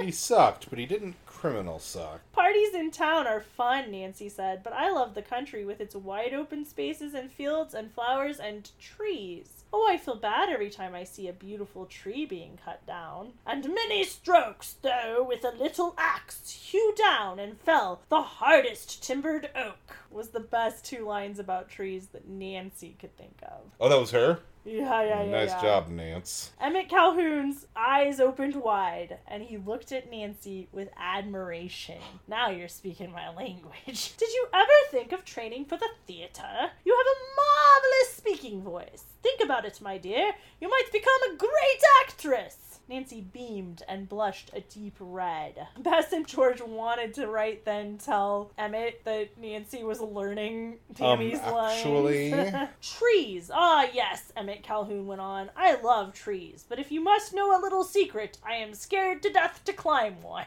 And like, this is exactly the kind of information Nancy was trying to get, but seems almost too obvious. Two trees? Oh, yes, I like them. The one thing I don't like is when two scraps of cloth and some tulle are left in them. Nancy could not decide whether the actor was telling the truth. She remembered Emmett Calhoun had worn a gray suit the evening before. But somehow, the Shakespearean actor, though eccentric, did not strike Nancy as being dishonest. Maybe she should direct her suspicions elsewhere, the young detective thought. okay, so you did a test, he kind of failed it, but you decided anyways that he's not the guy. Yeah. Nancy has to take some time out of her detecting to rehearse some more. Then they're off to the attic, but this time, Emmett Calhoun stops them. You can't go to the attic. Tammy said so. I'm supposed to tell her if you go to the attic. Oh, isn't that from Much Ado About Nothing? According to Calhoun, only the officers of the Footlighters are now allowed in the attic. In fact, no one else in the club is supposed to go above the first floor. Yes, that's where we keep our best acting, is way up in the attic. You can't have any. George declared firmly, Mr. Spencer invited us here, and we can go anywhere on these grounds that we wish. Calhoun smiled patiently. Not according to our leading lady, you can't.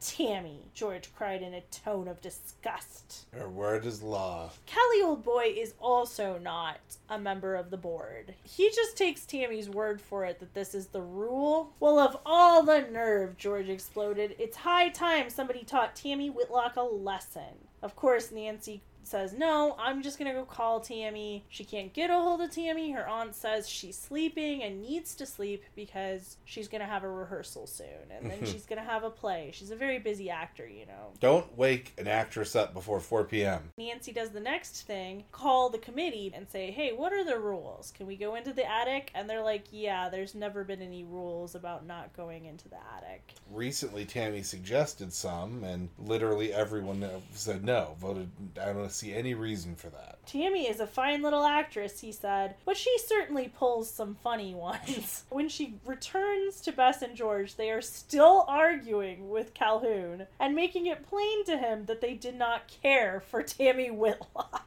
He, in turn, was defending her. My mind is troubled, like a fountain stirred, and I myself see not the bottom of it. And then he walks off. Bess, once again, puts herself on guard duty. George and Nancy start searching. George gets scared by a jack in the box. Terrifying. yep. A jack in the box is just a puppet that you put on a spring. Or maybe they're all jack in the boxes. Yeah, we'll have to find out. Finding nothing, Bess finally says it's way past lunchtime and I'm starved. Mm-hmm. Let's get something to eat. Just then, Nancy finds a secret door. She opens this little closet. The life size puppet of a Pierrot steps out. Its left arm was at first upright, but now it like lowers menacingly. Oi, oi, oi. Just then, Callie old boy is coming up the stairs, and Bess, the lookout, is like, "Hey guys, hide the puppet." They turn the puppet around so it just walks back into the closet. Callie old boy hears this crash. Which George waves off as her just being clumsy, I guess. Nancy asks him if he's ever been up to the attic, and Emmett says, I detest attics. They're usually full of spiders and dusts and make me sneeze. Mm-hmm. And Nancy again tries to kind of trick something out of Callie by like asking him if he likes puppets. Yep. No more than the average person, Calhoun r- replied. So very little. Though I have read a good deal on the subject. Quite a bit bit more than the normal person, I would say. There was no sign that he was not telling the truth. But he does ask Has it ever occurred to you that people are really puppets in this world? Callie, oh boy, you're blowing my mind. He's like, Oh, I don't know much about puppets, and gives them a whole history Yeah. about puppets. After all this, Nancy asks Callie if he thinks puppets can be operated without strings. And he says, I don't see how they could be. And that's it for Nancy. She is now satisfied that he knows nothing about the dancing puppet, the witch, or the Pierrot.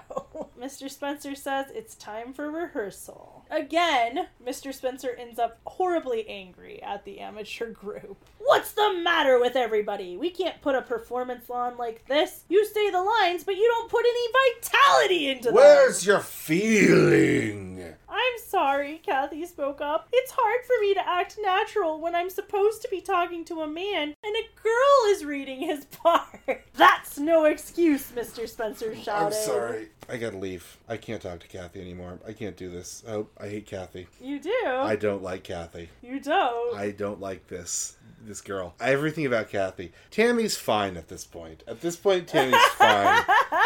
But Kathy, I quit. okay, that's fair. But for some reason, Mr. Spencer is convinced and he decides to play the part. Yeah, well, okay. This is where we find out Tammy has laryngitis and completely no voice. Mm-hmm. She's out. Now's the time for George to reveal that Nancy knows all of Tammy's lines. Oh, do you? Well, what if I tested you Yeah. on if you were any good? And he's clearly right away impressed. What? Nancy Drew not only knows the lines, she not only gives the vitality, but she even gives the subtle movements of a Tammy. And she takes instruction. And she takes well. direction. So as George and Bess are watching this, George suddenly leaves the theater, comes back 20 minutes later smiling and saying to herself, Nancy will certainly be surprised. And none of you will, because I think we can all guess pretty quickly as Nancy prepares for tonight's show and Bess and George sneak away what's going down. There's not a lot of things you can do for Nancy that she'll be happy about. George has thought to invite Carson Drew, Mm-hmm. Mrs. Gruen, Mm-hmm. Then she also calls the camp and invites Ned, Bert Eddleton, who was her own favorite date, Mm. and Dave Evans, where they were all counselors. All the way from somewhere they needed to fly from.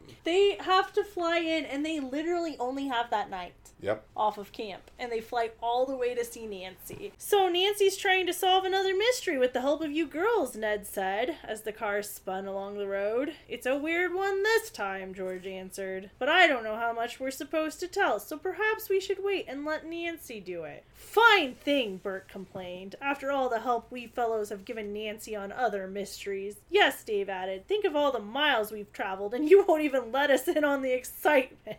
They make a point, comma, unionize. Bess and George knew they were being teased, but still refused to divulge any details about the mystery of the dancing puppet. Many people in the crowd are upset because they came to see Tammy. Just booing immediately. Come on! But as the play progressed, the applause for Nancy between acts became very genuine. Wait, wait a minute, wait a minute. What's happening here? It's like a Tammy, but different.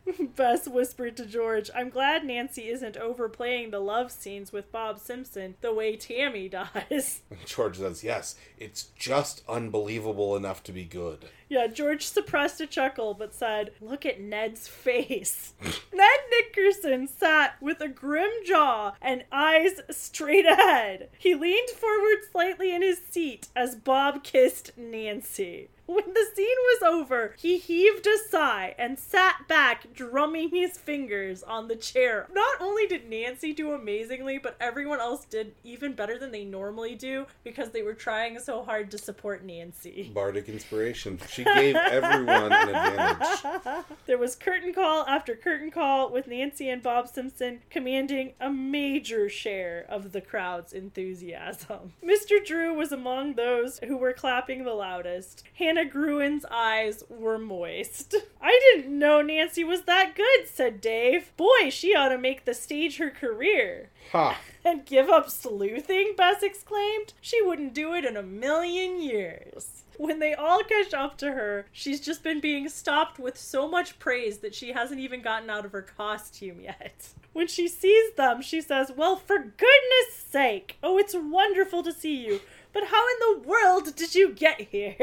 What the hell, guys? Where's my flowers? Flew in at George's invitation, Ned said quickly. Nancy, you were simply great. I didn't have time to pick up a bouquet for you, but you deserve it. Ned wants to bring them all out for a celebration, but Nancy blushes and says she is greatly embarrassed. You know that guy you watched kissing me? I did say I would go out with him. But to be fair, I thought you would never know. If she had accepted his invitation to go out. Bob Simpson, great guy, couldn't help but overhearing what Nancy said. And he said, I know these fellows have come a long distance. I'll be glad to step aside. That is, if you'll give me a rain check. Suddenly, an idea came to Nancy. Ned, do you and Bert and Dave have to go back tonight? Yes, we do. Then I have a suggestion. So basically, Bob's gonna be their escort back from the airport. It turns out that Bob Simpson is actually dating Kathy and invites her to go. So now there's another couple on the trip. Kathy says she's honored to be included in the celebration for the new leading lady. Hmm. Nancy is quick to point out that she's just a temporary sub. Sorry, Nancy, this is a coup now. Kathy says she hopes that that's not true. That's too bad that you and Tammy don't get along, said Nancy. I'm going to ask you a very blunt question. Is it because of Bob Simpson? And it is. Didn't even give a pause. Nancy gives Kathy, I guess, kind of a pep speech about not letting Tammy ruin anything, Yeah. and it makes her feel a lot better, so that's nice. Well done, Nancy. It turns out she's really horrible at the part because of all this drama. She would be a good actress, but it's just so tough. Well, it goes to show you that maybe yelling at your talent isn't the way to get the best performance out of them. When asked where she would like to go to celebrate, where does our sleuth say she would like to go? None other than the Green Acre. I mean, you might as well if you can get in with some escorts. They have a good dance band and a young singer named Chuck Grant. I think you'll like the place. Bess and George kind of tip the hat that, like, actually, this is involved in the mystery. Mm-hmm. Once at the restaurant, they get schmoozed by Chuck Grant extensively, who is still the big singer at this club. They're getting some VIP treatment here. Nice. First class amenities. Chuck Grant is also from California, as it turns out. Wouldn't you know it, Tammy Whitlock is his sister. And they both have the same unsupportive parents who basically are like singers and actors. That's no good. But a supportive aunt, apparently. I was hoping Nancy would ask them if they all knew each other. Nancy does start to interrogate him about Mrs. Burke and her emerald necklace. Mm-hmm. He says, Well, she seemed like a nice motherly soul. That's why I chatted with her. And then he's like, Well, the band's playing. Gotta get back to singing. Mm-hmm. And just then, Ned and the boys need to get on that plane. Ned promises to come back if Nancy needs him. Bert guffaws. You'd need a magic carpet to get here in time to do any good. Dave also put in his jibe. If I were you, Ned, I'd tell Nancy to stay away from the stage before she starts taking her lines too seriously. Bess yawns at the end of the night and says, He called Tammy a firebrand. I'd like to bet that you'll hear from her about playing her part so well tonight. George grinned. Tammy can't do anything until she gets her voice back. I hate to wish anyone hard luck, but I hope she doesn't recuperate too soon. That's like saying like no disrespect, but At Chief McGinnis's request, they have to go in and identify some men and some lineups. They end up finding the guy who like pawned the emerald necklace at the pawn shop, who was Mhm. also one of the men at the Green Acres restaurant, who was suspected of having taken the emerald necklace. yeah, basically the police are doing all the work in the background. He won't even pull up his sleeve because Nancy's pretty sure she's identified him, but wants to see that remarkable scar No. The police forcibly do it. He won't talk, but Chief says, We'll make him talk later. Oh, good. Thanks, Chief. The prisoner claims he's being held illegally and that he committed no crimes. He now says that his car was stolen and that he didn't crash it into a tree. Mm-hmm. But what he had said before is that he crashed it into a tree. A lot of stories for an innocent guy. Also, Chief McGinnis hands Nancy Whipley's address. They get to the address, talk to two mothers who are in front of the apartment building, trying to gain some information. These two ladies are like, oh no, he doesn't live here. He lives in that apartment building. And what they find out is that he somehow has an apartment in both apartment buildings. As Bess says, this mystery is getting beyond me. They call the police on the payphone when they positively identify this other apartment. So, in this other second apartment, they can hear movement, but nobody will come to the door. Nancy decides maybe there's a code word like Green Acres, and then you can say that and they'll come to the door, which works. I mean, yeah, why not? As soon as he sees the detective, he tries to run. He tries to escape down the fire escape, but the other detective gets him with like the help of a passerby. As soon as they catch him, the prisoner began to bluster. What's this all about? You have no right to hold me. I haven't done anything. Nancy identifies the guy as Sam Longman. Who's this girl anyway? What rights she got to question me or say who I am? Quietly, Bess spoke up. Loyal Bess. Nancy Drew is a detective, and a very good one, too. The detectives inform Sam that his friend is in prison, Mm-hmm. and even though Sam says it's against the law, they search his apartment anyway. The officer pulled a search warrant from his pocket. That's true, but I wonder. They got it awfully fast. yeah. They look everywhere. Sam is just like watching them with a self satisfied smirk as they find nothing. You're nuts if you think you're gonna find anything here, he bragged. They're about to give up, and Sam says, What did I tell you? Now get out of here, all of you. Suddenly, Bess had an inspiration. I mean, this is brilliant. Yeah. She looks in the oven, and jammed inside the oven is the dancing puppet. My friends and I have been trying to solve the puppet mystery, Nancy said. The fucking what? Where'd you get this? They ask Sam. And what's all this about having a dance on the lawn? Explain, you know, like a lot to us. I'll tell you nothing, the prisoner answered, except to admit that my friend and I have used the name Whipley as an alias. So they were both using it as an alias, and that's why there's two apartments. Here we are again. Nancy is so excited to get to inspect this puppet. Yep. She takes its back off and she's looking. She loves And- undressing a good puppet. There's a good picture of this too. Yeah. Longman all of a sudden screams frantically, Don't touch that! You'll be electrocuted! Yep. He says, I'm an electrician, and that puppet is highly mechanized and works by remote control to electric wires. There's a live one inside. If you touch it, it'll be curtains for you. What is the voltage on this doll? It was invented in the 1900s. Sure. Back when electricity just coursed the, every doll with terrible power. Oh, Nancy, Bess exclaimed, you might have been killed. Nancy seemed less ruffled by Sam's announcement than the others in the room. She suspects that the live wire was put in there to keep her from finding something that's hidden in there. Yeah. She tells everybody this, and the suspect glared at her. Nuh-uh. Smitty, the police electrician, comes out. He says that the prisoner's statement was partly true, and it was just as well that Nancy had not put her hand inside the back of the puppet. He also says that this would have at one time been a wind up puppet. But now it's electric. So, to be clear, this is not a puppet. This is a robot. This is a full-size, wind-up, Humanoid. mechanized humanoid. It has to be exactly like in The Great Mouse Detective. Okay, so he says it's a remote control, though. Technically, I don't know if this falls under puppet or not. It's an animatronic. I guess that is a type of puppet. But only if we also accept, like, CGI Woody the doll being a puppet. Like, it becomes pretty ambiguous. We know what a puppet is, and this is not quite that. I guess, but not quite. But I accept the distinction that a robot would be able to, like, independently yes. It- walk it- around. it was it a robot when it was a wind up? No, it was just a wind up doll. Yeah, I, That's yeah. still not a puppet, though. No, not really, right? Yeah, I. The only thing I can It's a imagine toy of some is the Great Mouse Detective. Like that's the only Right. precedence my brain has for like framing this whole thing.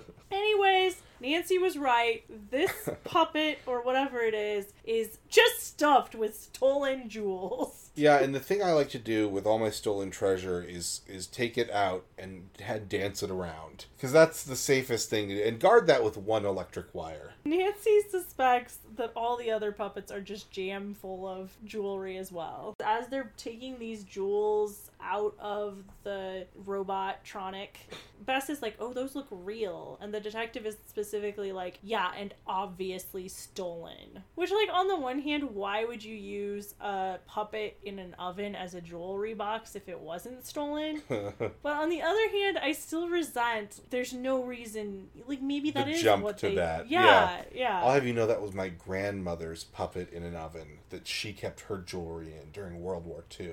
Then Sam like fakes a heart attack. Yep, classic. They feel his pulse and are like, "No, you're not having a heart attack. And you know why that connects? Because he wasn't a very good actor. Your heart beats fast because you're scared, but that won't keep you out of jail. Yeah, Come I love on. that. I love that. You think you're having a heart attack, but it's a panic attack, and you're going to prison.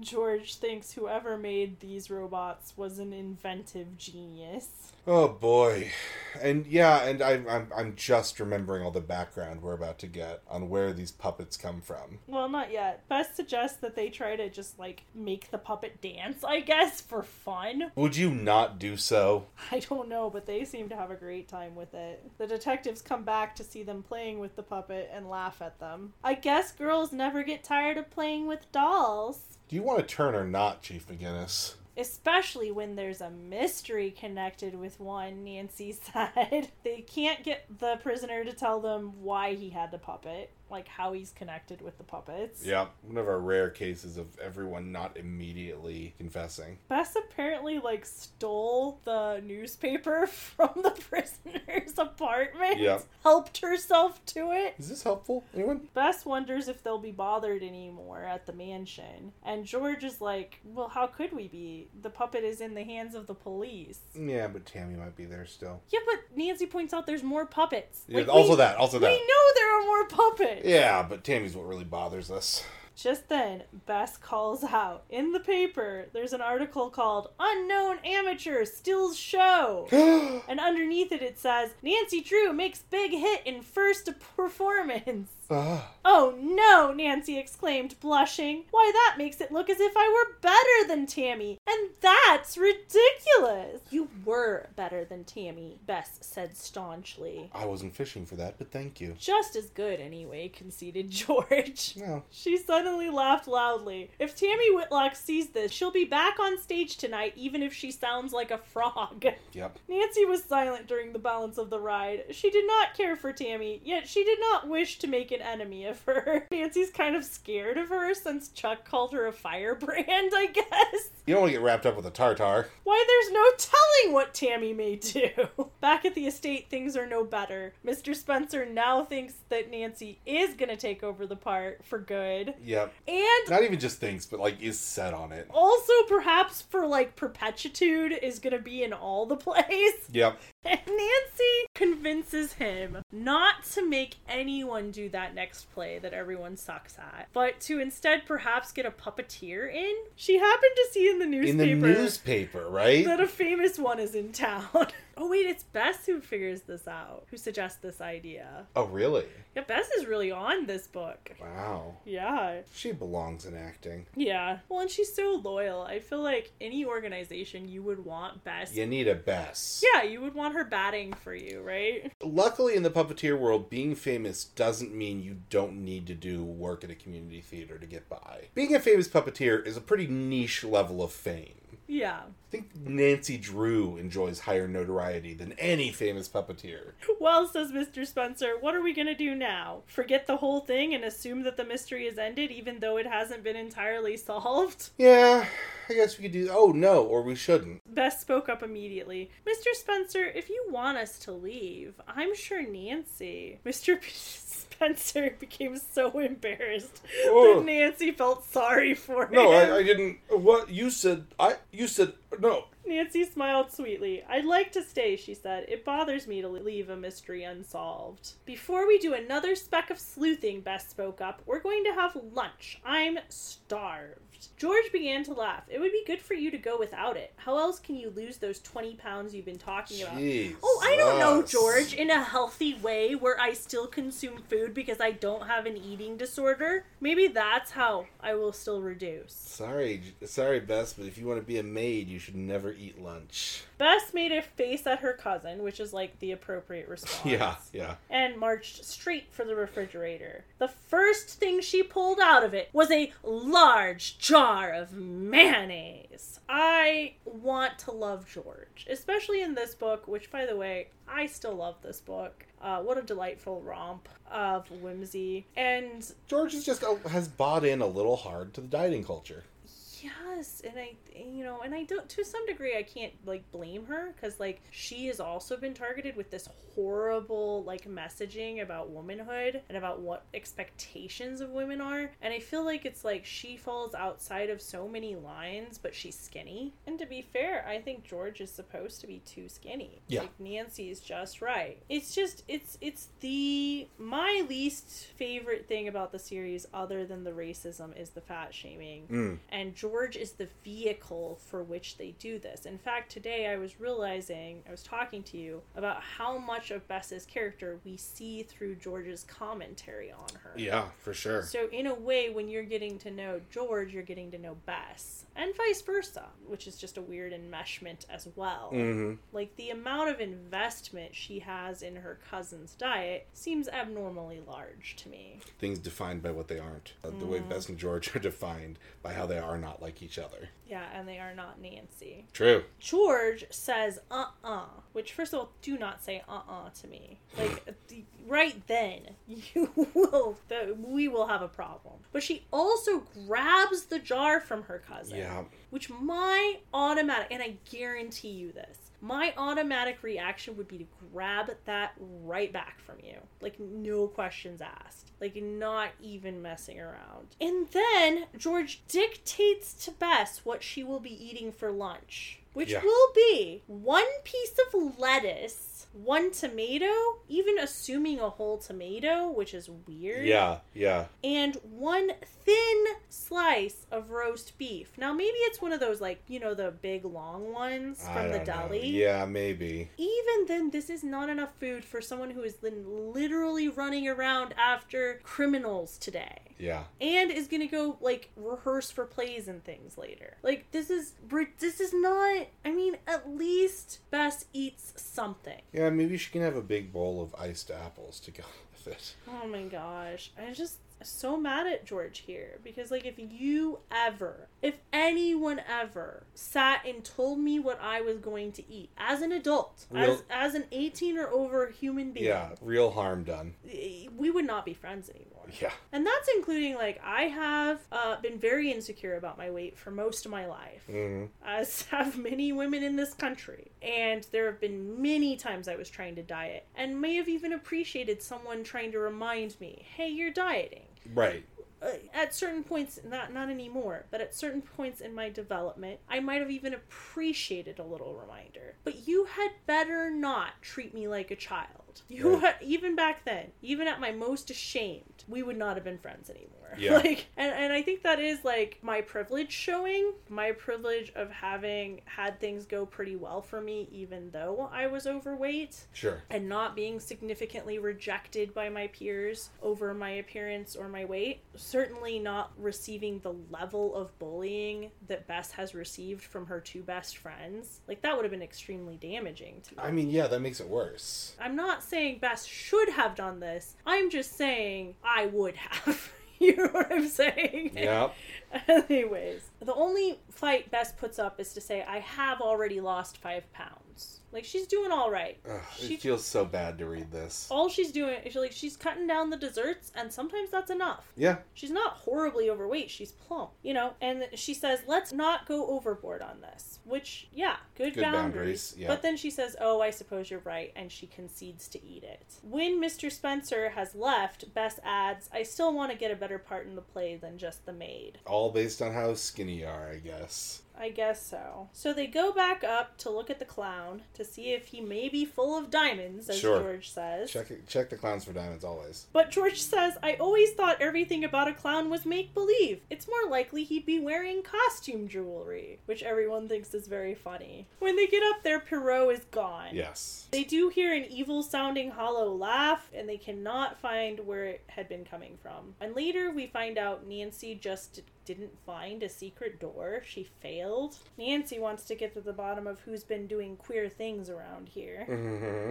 Don't we all? Bess points out that Terrell and Sam are already in jail, so they couldn't have done the laughing. And Nancy's like, oh, yeah, that's right. Well, they could have Confederates. Uh, there's always a few we don't know about. So they decide to look through all the books in the attic, and finally, they find the diary of Ralph von Pelt. He had been an inventor, he came to the United States from Holland. He's the one who created all of these marionettes. There should still be one that they haven't found yet. He built the secret closet to hide them from his kids who were like breaking them accidentally. It is an exposition trove. I always love a a dead inventor leaving his nonsense around the house, but it usually just comes out slowly. Like you kind of find the lore as you go. Yeah. You don't just get to the end and be like, and it's like, oh well, Willy Wonka lived here, so that's what happened. It's quite a misstep. Yeah. Nancy has a showdown with Tammy in the theater, who she at first thinks is the last puppet, but then it's just Tammy who attacks her unsuccessfully. The way Tammy got involved in the whole crime is her brother had some debts to pay. Their mm. parents are very unsupportive of them being in the arts. Mm-hmm. So her brother had the debts to pay. So he did some work for a gang and then pretty much it's like mafia style, like he can't get out. That's how all of us, all of us actors get into it. Yeah. They just keep like blackmailing him into helping with their jewelry thievery. They will take the jewelry off of the patrons and then they'll slip it to him who hides it. So he's the one who had the necklace. And what's nice about having someone working at the restaurant where you do all your stealing from is that way all the thievery happens at the same place with one guy who works there and it's untraceable. They stuffed a marionette, a life size marionette, with the amount of stuff they stole. At some point, Yelp is going to hear about this. That's all I'm saying. Sam was apparently very quick fingered. And Tammy got involved unknowingly at first, where she was just asked, Oh, wh- who, do you think anyone's wearing some nice jewelry tonight? Is anything of it look really real? And she finds out eventually that she's been helping this gang spot which jewelry is real and which jewelry isn't. Yeah, she was just conveniently pretentious. So now she's wrapped up in the whole crime. And apparently that's why she's become such an unpleasant person because she's just can't live with this guilt and this stressful new crime career. yeah, crime keeps you up at night. And apparently she was a professional actor out west. Her parents just like said, "No, it'll be too embarrassing if anyone knows you're an actress. You cannot tell anyone." And so she doesn't. But now she's going to go when she gets out of jail for her part in all this, she's going to go clean, she's going to be a real actress again. It's all going to be cool. Chuck is also not a bad guy, but you know, he did crime. So we're going to have to arrest him. And of course, we already know Sam and John are bad. Callie old boy found this diary months ago. Mhm. Would have helped if he shared this with Nancy. All he does is he lets Tammy in on the secret of the diary, hoping that that will bring them closer together. Yeah, he wants to hit that. Yeah, so they're gonna obviously team up to do to solve this mystery, and it's gonna be romantic. Great first date. But instead, Tammy gives it to her brother, who sells it to the bad guys. For the opportunity to get out of his debt, but it Yeah. wasn't enough. Not enough. Four puppets do not a gambling debt make. Once again, we have a connection where there's a crime happening. People's things are being stolen at a restaurant. And Nancy gets involved via side crime, Yeah, bonus points crime. Not only are there mysterious puppets, but one of them holds a secret. Yeah. One of them has a secret that's maybe worth a lot of money. So it's they're invention. they're trying to scare people off, specifically when they're searching, distract slash scare. Yeah. So that they can search for this last puppet that has this great secret inside of it. And they are doing a terrible job. Yeah, and then they're stuffing the other puppets with jewelry. So the show that night goes amazing. Bess had another minor character that she played in this show, and It was thinner than ever. she was excited and happy and looked extremely pretty and played the part well. But not too realistically. Lines she could not remember, she improvised, and her performance brought a good round of applause from the audience. As soon as everyone leaves, they go back to the attic to try to find this frickin' last puppet. Nancy figures out, ah, let's pry up the floorboard. Duh.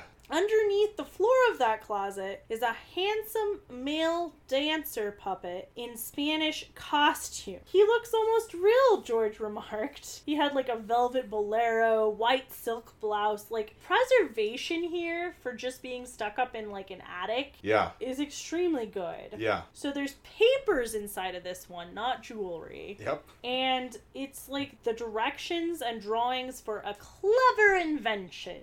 It's a new type of fuel cell. Luckily, Mr. Spencer studied engineering before he switched to acting. Ter- so, terrible career choice, by the way. yeah.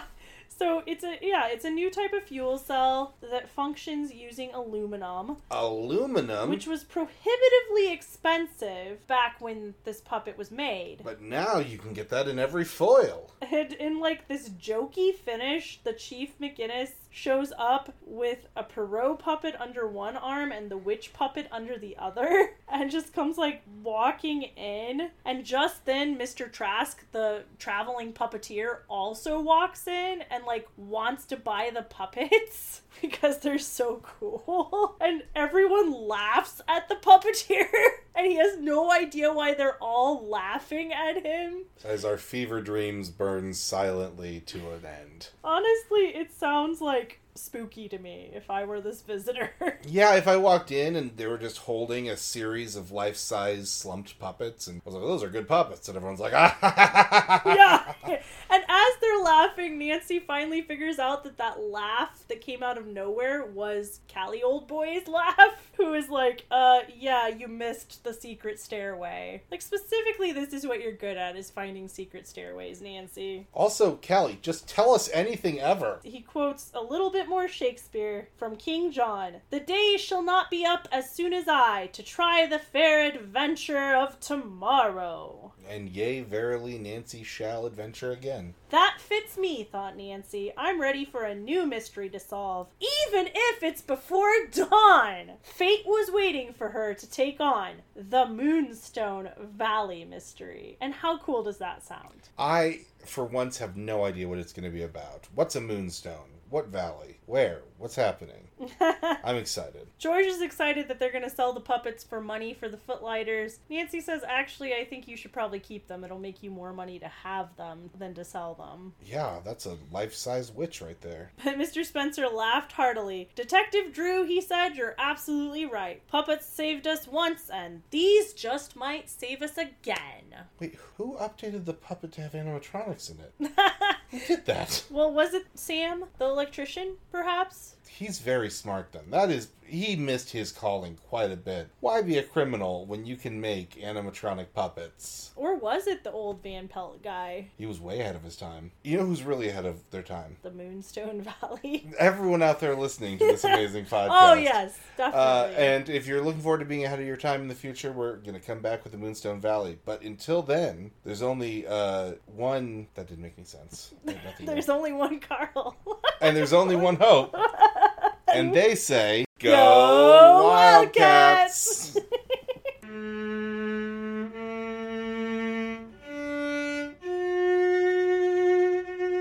We might need to have a special episode about this video game sometime. I have a. We have a. ho- There's a host of video games. We can. um Oh, I don't know. Put them on our Patreon. Remember to support us at our Patreon.